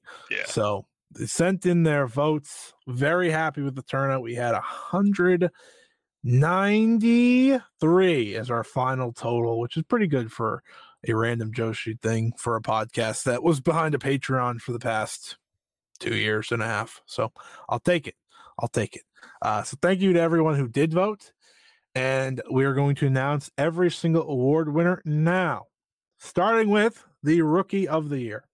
The candidates were as follows. We had Ayasaka Riara, Nanoko Seto, Hanoka, Haru Kazashiro, Runa Akubo, Shina Suzuki, Himawari, Wakana Uehara, Toga, Zones, Chichi, Kazuna Tanaka, Azusa Inaba, Yuzuki, and Hanako.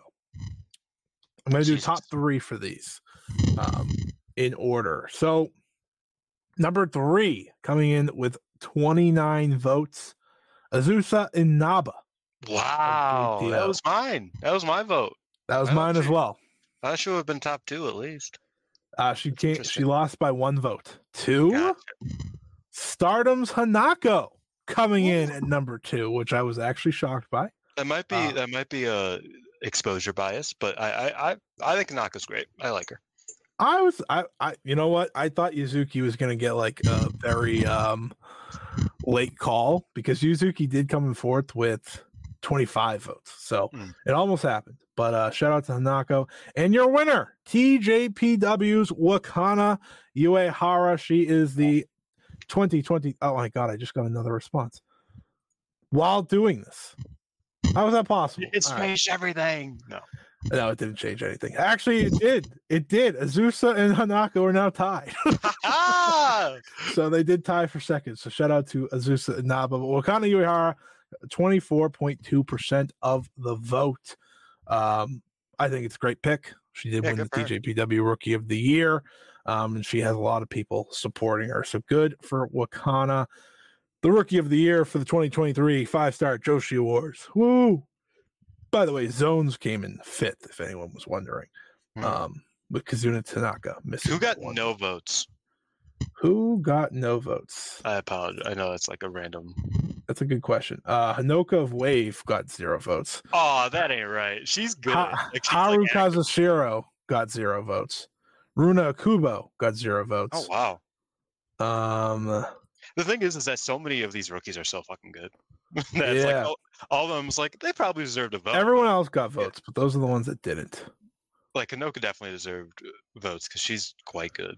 Um, but you know, Even the Gatoh Move person that I've never seen got one vote. Nope, four, uh, two votes. Uh, but, anyways, International Wrestler of the Year. It shouldn't come much of a shock, but I'll act like it. Uh, in third place is Megan Bayne with 13.9% of the vote. In the second place is Mercedes Moné uh, in her five matches, two that happened in Japan. and with a whopping 54 point with a whopping 54.6% of the vote, Mariah May comfortably takes home the International Wrestler of the Year. So that was uh, one of the one-sided ones that I was not too surprised by, and I feel like it was the layup of the year. Truthfully, I, I was a little scared after Megan Bayne's match with Giulia that she gets some uh, recency bias, yes, but no fear. I think the right person won there. Everyone did get a vote though. I think Shout I think Megan Bayne probably should have been second. Uh, even though. Mercedes had like two of the better matches of the year, you know, I mean, like she she had the they were great. When Mercedes wrestled, she didn't miss. yes, but You know, it was two matches in Japan. But I, ha- I I've had to put her just cause like Yeah, my my wonder, you know. Um, all right, breakout star. This was an interesting one. I had no idea where this was gonna go.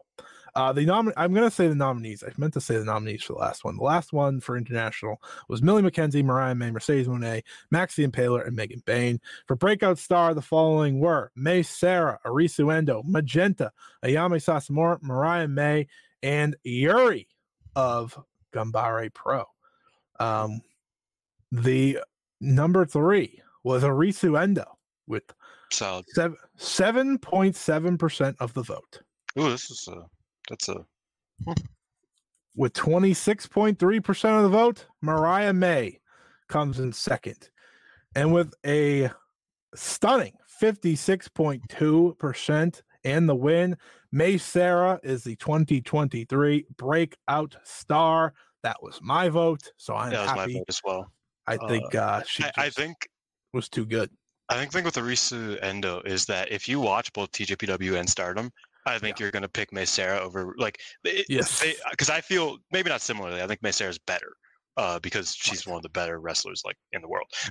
but Yeah. uh, I think you will look at them similarly, but I think you will edge towards uh, Mei Seira. So you know what I mean. Um, Absolutely. so I think I think a lot of the votes that would have gone for Risa Endo if Mei Seira just was accidentally left off the ballot, for example, I think Yes, you know uh, went to her. Yeah. Um, I think you're absolutely right. We have so many different things decided by like one or two votes. By the way, I love So that. That's real, It's crazy. real Uh, democracy. next up, Joshi Indies MVP. The nominees were Sareee, Hanako Nakamori, Chihiro Hashimoto, Risa Nakajima, Unagi Sayaka, and Mio Momono. In third place was Chihiro Hashimoto with 7.2% of the vote. I voted for her, and as did Xavi, because she was not in. Because w- the person who should win this is in the MVP voting, uh, Yes, and Chihiro yes, was not. So Chihiro needed all the love she she, she could get because she's great. With 34.5% of the vote. This is where you can start to sweat a little bit. Um, Unagi Sayaka Oh Jesus! finished in second. Yeah, uh, it got a little worrisome at the beginning there. I'm not gonna lie to you guys. I've been watching this past couple days. It was a little worrisome for a bit, but of course, your winner at 47.4% of the vote is Sareee, which Why wasn't Michiko on the boat? TJPW MVP. not gonna not gonna deal with that. This this winner was decided by one vote, Ooh. and it was just decided with the Who did. I vote? Who did I vote for for TJPW? I don't remember. So the four nominees were Rika Tatsumi, Miyu Yamashita, Mizuki, and Miyu Watanabe. Oh, I know who I voted for.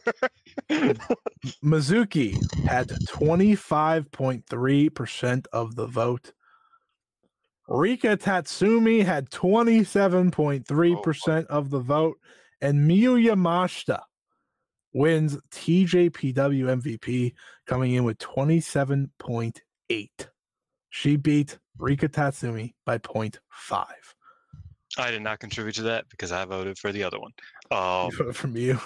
Yeah, even though I don't remember a single thing she did last year. Uh, she's just good. I, I voted for Rika because I thought, sh you know, she was always there. I think I think Mizuki kind of got let down by Yeah. the the vibes and the booking. Uh, I think she probably would have been that, but she just couldn't. Uh, and I think Miyu's the most visible, so it's kind of easy. You know, like like when when I don't really have a wrestler of the year, I kind of default default to Azumi because she's my goat. You know, I'm like it's kind of like that. I feel like with TJPW last year, it's like, well, you know, I think there were issues here and there, and Miyu's always great, so Miyu's always great, and she gets the win. Uh, deserving. I'm, I'm not saying she's she doesn't deserve it, but uh, you know, Mm-hmm. I. I think I, I, I I'm shocked actually with Yamashita winning, but she is the more popular one. She had the U.S. tour, and of course she ended the year as champion. So I I really I can't fight it. I can't fight it. She uh, you know she always if she's on the show she delivers. Stardom MVP. Giulia, Suzuki, Maika, and Natsupoi were the nominations for this one. Um, Tatsupoi is is a, a funny little one. I wanted to give someone. I wanted to give a workhorse one. Like yeah, we're a great one. Yeah, I get that. Yeah, and uh she was the one that I decided on. I I was between her, Azumi, and uh who the hell was the other one? Yeah, might have just been those two. I'm not gonna lie to you. But I don't know. Utami, Utami was a weird one uh, when I considered her. Um, but nonetheless, the winner. Well, I'm gonna just I'm gonna start with the winner for now on because you can figure out when it's like four people. Uh, the winner of the Stardom MVP is Maika at 33%, with Giulia coming in at 26.8 and Suzu Suzuki coming in at 24.2. Hmm. I was I I I've I vote for Suzu. Um, I voted for Suzu as well, and then I gave Maika love. I think in other categories because she was involved in many. I uh, for me, Suzu overall was the best wrestler of the year last year. Um, just on a consistency basis, she was fucking insane. yeah, Um, and, and that and that also improves because she had the death matches before Stardom. You know, like, and I liked a lot of her later death matches in that series. Um, and she had some wave stuff. Uh, and then once she got went full time with Stardom, she was just she just didn't stop, and it was great. So Mhm. I, I voted Suzu, but you know I'm not upset. yeah. Maika. um, I had a feeling she'd end up getting the win here, but I was a little shocked with Giulia getting some more love, truthfully, than Suzu. But what's she gonna do? She had a lot of titles, I guess. Yeah. I'm trying, I'm trying to come up with a reason. Uh, Joshi Indie Promotion of the Year, Sendai Girls, Actwres girl'Z, SEAdLINNNG, and Pure J with 45.4% of the vote and the win. It was Sendai Girls Oh, wow. wiping the competition. I was shocked. I think I voted for SEAdLINNNG. I think you did too, just because I think like three people voted at once uh, to start it off, and you were Yeah. one of them. And I was like, I can figure out which one you voted for. I don't know, like Sendai has the issue of like the upload situation. You know what I mean? Where it's like, uh, by by the time they upload something from February, it's already like September, and I just don't really care at that point because then I feel so behind, even though I'm not, and so I I struggle to watch that, um, and like remember to watch that. I feel like they've had a great year though, and the Mika win was great, and yeah, like I mean, I think of the Joshi indie companies, SEAdLINNNG or Sendai probably should have won, um, just because of them being on that level of like notoriety while also still being good. Mm-hmm. So Actwres girl'Z came in with 27.3% and SEAdLINNNG with 24.2. So that is your and top three. Xavi, the sole pure J voter. Pure Uh, J got six actually, oh, well, well, I, yeah, I, I figured it was, but it was a good at joke. least a couple, but yeah. Uh, show of the year. All Star Grand Queendom Triangle Derby one finals, Grand Princess 23, We Are TJPW 10th anniversary, and Stardom Dream Queendom 2023. That was mostly added in because everyone was having good vibes after that show. Um, this was not close with 66% of the vote. It was All Star Grand Queendom. I don't uh, don't think I really need to put any other options, truthfully, but I did. I think I went with the Triangle Derby. It was a good show. The Triangle Derby even though, came like, in last with six votes. The Grand Queendom was a better wrestling show. Like, but for me, I love trios matches, and I thought all of the trios matches on that show were great. I thought Hazuki uh, Saya was on that show. That was a It great was. match. Um, Mayu and Giulia was too. Mayu and Giulia. I'm pretty sure that was the match. The show with fucking. I'm pretty sure they had one more like insane. as and well. Kid were on that show. Yeah, and like that was one of the weaker Azumi Kid matches, but like when you like still that is an insane card. Yeah. Uh, and for me, you know, that's that's a me card as well. So I think I voted that Mhm. one. Uh, but yes, and then second place was Stardom Dream Queendom. So uh, at nineteen point six percent. Yeah, Maika walking away with a lot of hardware um, because of what she did. And then Grand Princess twenty three uh, came in at six point seven, which was good enough for third. So take that for what you will. Feud of the year and story of the year. These are the two that I've watched change like seventy five times. Uh, because it was a little confusing for some, but I did think there was a difference between stories and feud because the feuds were Suzuki versus Maika, Queen's Quest versus Oedo Tai, and Sareee versus Arisa Nakajima. Ultimately, and- oh, and then the story of the year was Utami proved her leadership for Queen's Quest, Maika's journey to become world champion, Magical Sugar Rabbits implode, Sareee saves the Indies, and American Joshi projects. Um, and I'll just say this: I waited and I waited and I waited, and by wa- two votes, ultimately, Utami, Queen's Quest, they cleaned up, winning both awards by a matter of three total votes, any combined between the two. It's So it- interesting. So the Uh, feud of the year was Queen's Quest versus Oedo Tai, which I thought it should have been Suzu and Maika, personally. They both had their issues, I would say. Yep, Um, sure. I think, but I think the thing with with Oedo Tai versus Queen's Quest is that a lot of their issues as a feud were from last year, Yes. uh, And, and, it, then and then it really like like the feud. Most of like ninety percent of what the feud was this year from Yeah. that feud was great. I would say the Suzu Maika thing kind of got lost in the sauce a few times. it did. Uh, it may have I- not had the right ending either, which I right because if everything went right, they weren't going to Yeah. Um, title match. and and that's the thing is that it's like at at a certain point, and this happens with a lot of feuds, just because you know I, I think that a lot of things get kind of dry dragged out in certain ways, and uh, you Yeah. kind of can't see the big picture. But uh, after that title match where it was uh, Suzu, Maika, and Megan challenging for the RS belts, uh, and it was just a bad match, and then they did the mis- miscommunication stuff. After that, I was just like, I don't think I really want to see. E- like I, I Yeah, they both look worse. They both just look very annoying right now. yeah. like I I, like neither of them look like interesting. They just both kind of look like crybabies who are It was a tough year for feuds, yeah, no, definitely. Um, uh, which is why there were only three. but I do think I do think all. that the the Queen's Quest Oedo Tai probably deserves it on both fronts. Uh, yeah, I'm happy that I'm actually happy that they just won both because I do think that they were the most consistent story. yeah, Um, I just gave it because like Suzu and Maika was more traditional feud. yeah. I get Uh, that. well, you could argue that the Queen's Quest Oedo Tai feud was more of just Queen's Quest story, uh, but you needed Oedo Tai to help tell that. So And I, I, mean, no when you look at it, and I've said this before, it's like Queen's Quest and Oedo Tai is probably the longest running feud in Yes. uh in Stardom outside outside of Mayu versus Queen's Quest because Yeah. obviously Oedo Tai existed before Queen's Quest, but it's not like they have a they had a consistent beef with anybody to this day. Right. Uh, Mayu and Queen's Quest technically, but that kind of died off eventually. Like they, you know, Yeah. Uh, but Queen's Quest versus Oedo Tai is like the longest held feud that has never cooled down. Even Never will. even Oedo Tai Stars has cooled down with the Kagetsu Mayu, Mayu stuff. Yeah. You know, what I mean, at a certain point, like they weren't friends, like as a, as factions, but they weren't like heated rivals who you know hated each other. That's never fully happened with Queen's Quest Oedo Tai.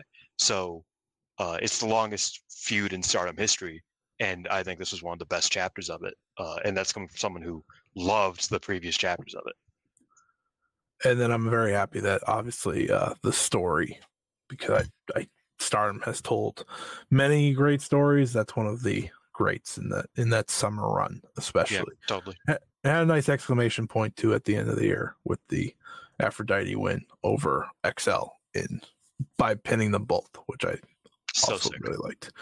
Uh, tag team of the year. The nominees were Magenta, Team 200 kilograms, Free Wi-Fi, and Crazy Star.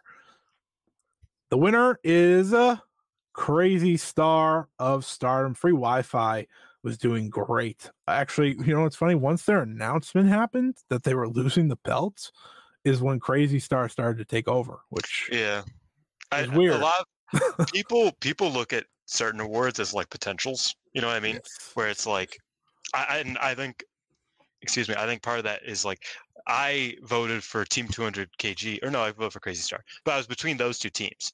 Uh, and the reason I would have voted for Team 200 KG is because I know they had good matches, even though I didn't Yeah. get to see a bunch of them.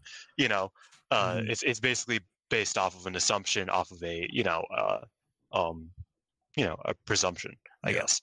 Whereas Crazy Star, the the fact was in the like you Yeah. just watch any house show of the past eight months, and, they they, are usually the better wrestlers on them. I will say this. Um, before we get to the last few awards here, I know some people look at this and be like, wow, Stardom won everything. You have to understand what a tough year in Joshi it was. It's not been great. It's uh it's been tough everywhere, right? Like I thought TJPW had a really rough year. Um, I thought the Indies had a really rough year that wasn't named Sareee. Um, which, you know, unfortunately Mio Momino at one point could have been in a lot of these and they made sure she wasn't. So I will uh defend Yeah. that. But uh free Wi-Fi did finish second with 28.4%, and Team 200 kilograms came in with 23.2. Which I think I, I think, nice. and this is like a really quick thing. I know we are running a bit long.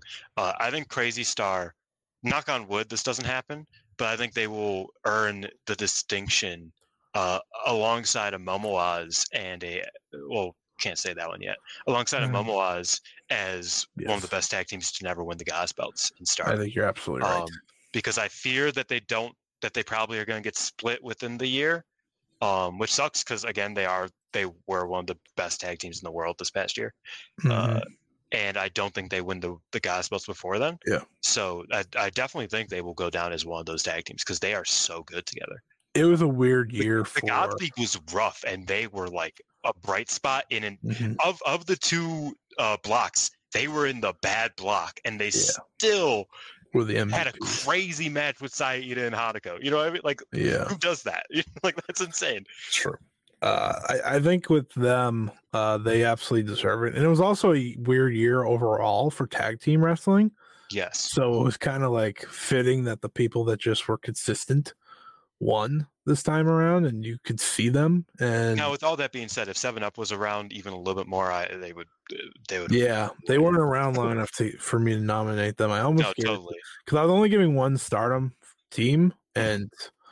They just they they stopped after April and then they didn't come back until like the last day of the year. Yeah, even if they just did like a couple like trios throughout the Yeah, year, yeah. and you know maybe you know a, not even a tag league one, I still think they probably could have won Literally more than they, think that Like just Yeah. a little. pretty um, much. a little more consistency maybe. Uh, but let's get to match of the year. The matches were as follows: Saya Kamatani versus Hazuki, Mizuki versus Maki Ito, Queen's Quest versus Oedo Tai in the steel cage, Arisa Nakajima versus Sareee, Miyu Yamashita, Yuka Sakazaki, Rika Tatsumi, Mizuki, Shoko Nakajima versus Miyu Watanabe, Suzume, Yuki Arai, Arisu Endo, and Moka Miyamoto from We Are TJPW. Whew, that was a lot. Um, again, this should not come as a surprise to anyone. With 55.7% of the vote, Queen's Quest versus Oedo Tai in a steel cage is your winner. Uh, second place was 18.6% for Saya Kamatani versus Suzuki. And then third place at 16.5% with Arisa Nakajima versus Sareee. Those are all in my top five, I believe. So I, I mean, like shit, yeah, you're right. Like, you know what I mean? To Um, me, it was like the obvious top three. in fact, those were my top four with Swerve versus Hangman. Uh, that that's that's it. That's funny. That's very funny. um, that's like yeah i mean the cage match as, as i was saying earlier it's like there there's one thing to continue this longest feud in stardom history there's Yeah. another thing to do it and have one of the greatest cage matches i've ever seen you know what i mean and and one of the better stories and you're, they already got the award for that you know and they already got the award for the feud but the match itself was just so beautifully done Yeah. with the high-paced action mixed with the story of Utami consistently helping her her Mhm. teammates out, being there for them, and like she hadn't been for months before that. You know what I mean? Uh, it was just a beautiful match. You know, it was, it was tremendous. It really was. It's uh, it, it was it was as perfect as a match can be for me. Yeah. Um, wouldn't change a thing about it. Only only ten out of ten I've given uh, in 2023. That's real. I think it's very deserving. Uh, it was my match of the year for 2023, as it was for many. Um, clearly, 55.7% would say so. Uh, but even just in all of wrestling, I should say. And then let's get to Wrestler of the Year, the final big award. This one, I honestly didn't know who was going to win, uh, but we now have our answer. In third place was Suzu Suzuki at 20.6%. So gets a lot of respect in the Wrestler of the Year uh, respect despite losing the um, Stardom MVP coming in third. Um, I'm kind of scared what would have happened if I put Giulia here, but okay. Uh, oh, I went. I meant to go through the nominees. My apologies. Maika Suzuki, Rika Tatsumi, Mizuki, Sareee, and Saori Anou. Uh, in second place was Sareee at 23.7%. Um, obviously a great year. I think if she is if she's around that first half or first few months, um, I think this is I think she's taking this home, truthfully. Um, and the the wrestler of the year for the 2023 five star Joshi Awards is your World of Stardom champion, Maika.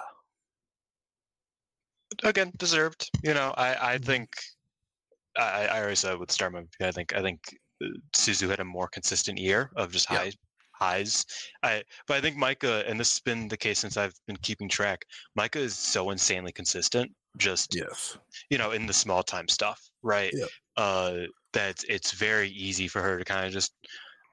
I think this, where she finally got a big spot, was exactly the year she would be an MVP, right? Yeah. 'Cause I feel like she she's usually in the Anou spot, right? The Saori Anou spot She in really this is, yeah. in, in this specific award category in this, you know, uh, where it's like Anou was great all the time, but she never really had that like one performance like a Sareee Mhm. Arisa Nakajima. You know, like she didn't have that. Uh, Yeah. She was just consistently great everywhere she went, pretty much. Uh, she even made some Ozaki Gun matches pretty fun. Like that's that's a that's a good you know Yeah. it's hard That's to do sometimes, but you know, she she can do it.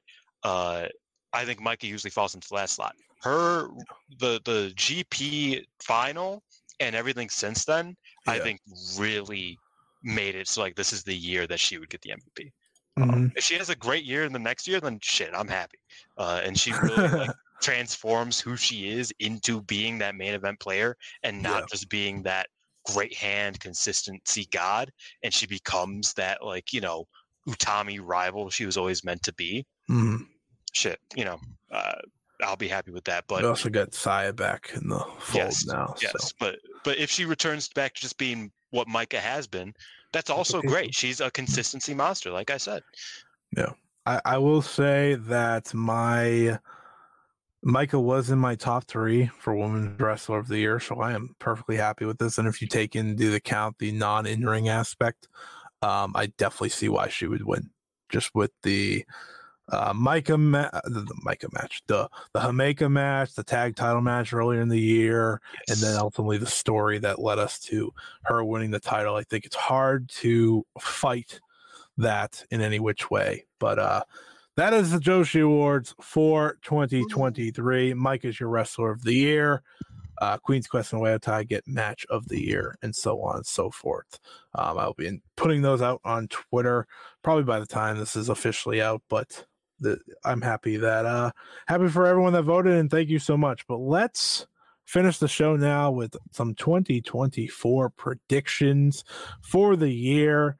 Uh, I like to do these again to see if I can get some right. It's it's something I actually believe um, that will happen.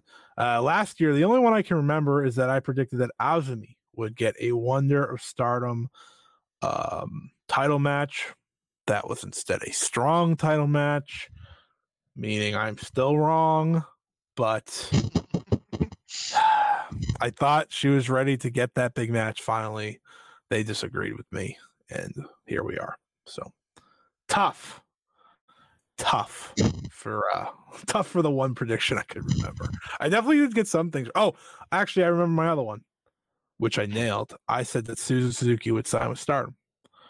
Oh yeah, you just uh, So I feel like that's a pretty good one to get right. Uh, so I'll, was, I'll go one. I was for two. hoping I was hoping you were wrong because I love Suzu and death matches, but as as the year ended, uh, I'm pretty happy. I just really wish they would give me Suzu in a hardcore match at some point ever. Uh, Yeah, get she's she's one of the best plunder Wow. wrestlers. She's one of the best plunder wrestlers, and she is like on the on the shows that have hardcore matches. She is not in hardcore matches. How, how do That money how looked does this good, baby. Oh, That money God. looked good. Um, yeah, I get it. Uh, so I'm gonna I'll do one, and then Dylan, if you have any you want to say, feel free. I'll write them down. I'll let you know if you're right or wrong. This time next year. Um, but my it's funny because my original predictions that I had involved DDM. They threw that one up on me, so I appreciate that. But my first one will be I predict this should be obvious, but just got to say it because I think some people are still wondering. I do predict that Giulia leaves and signs with WWE. Getting getting that out there.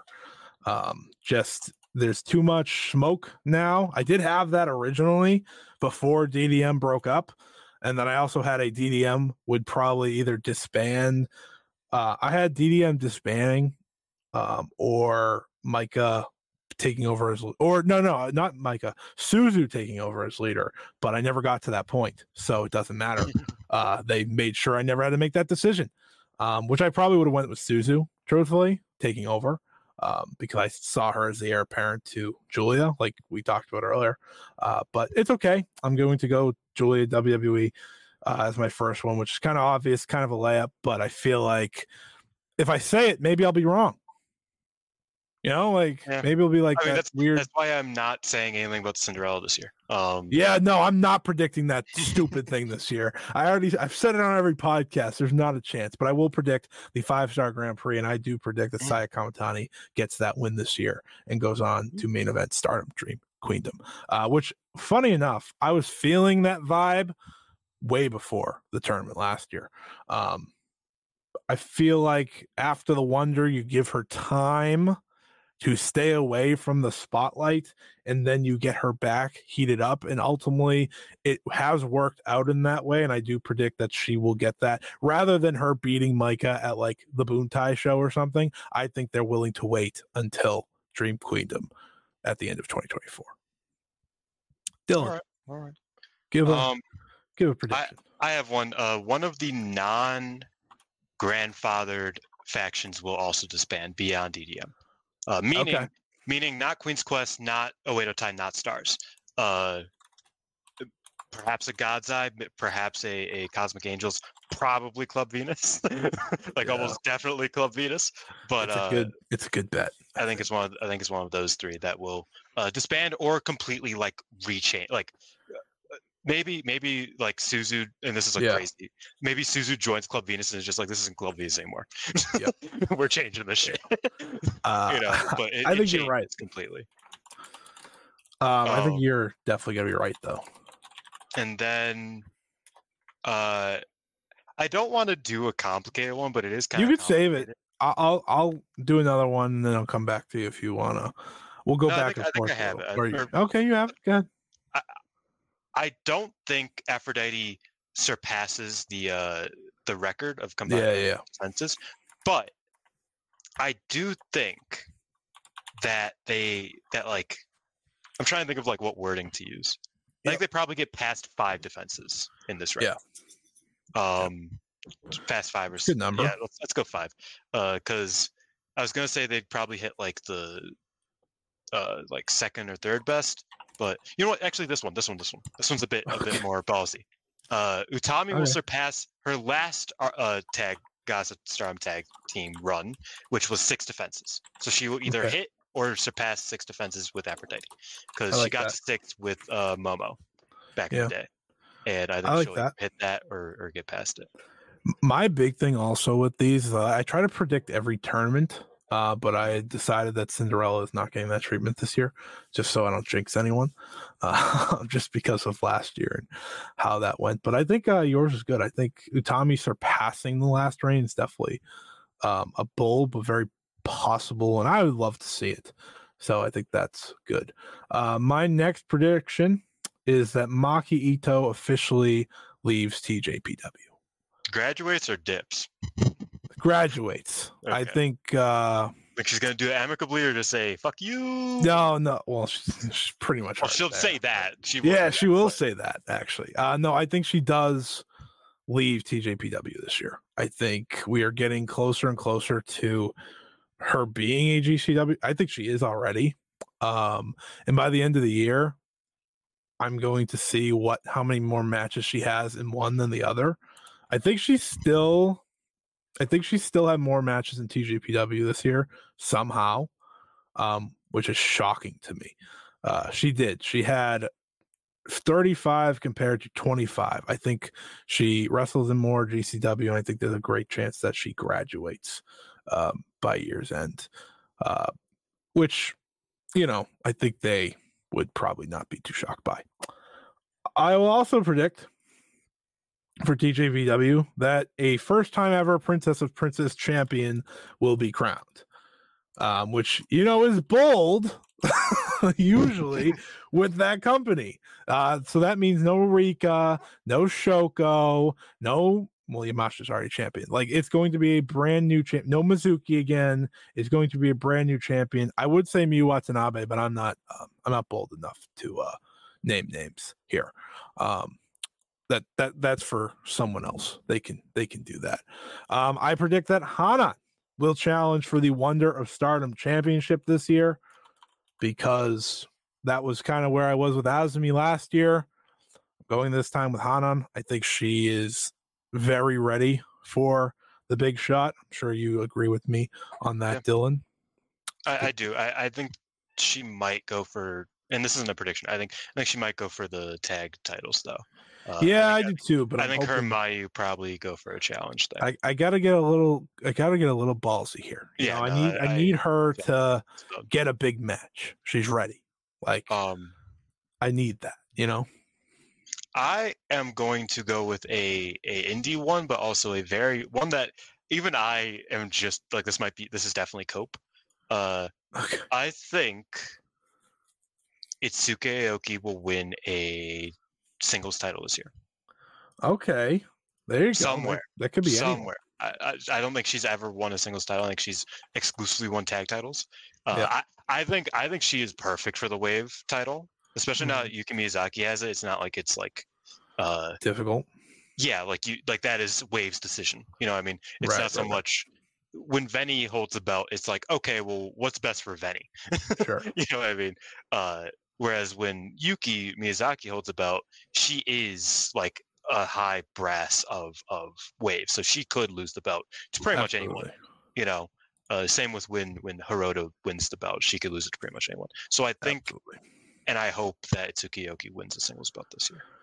God, that would be nice, wouldn't it? A new champion, like a new person winning something. What a what a wild idea! I won't get my hopes up. Uh, um, I won't get I won't either, but, I, but if it happens, I'm gonna be going insane.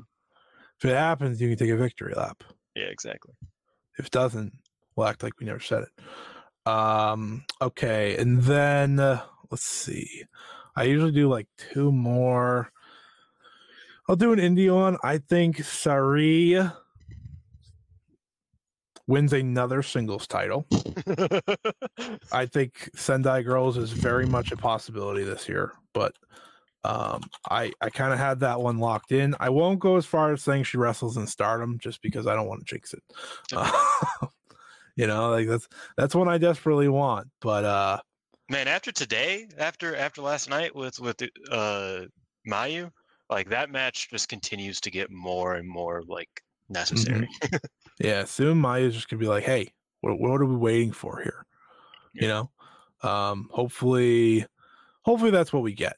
I I think that's uh that's a good one. And then, um, I wanted to have one more for Stardom. Um, but I'm I'm between. I think I have one more for Stardom. Okay, good. I'm gonna manifest this. I think all right, all right. Hazuki will win the white belt this year. Oh no.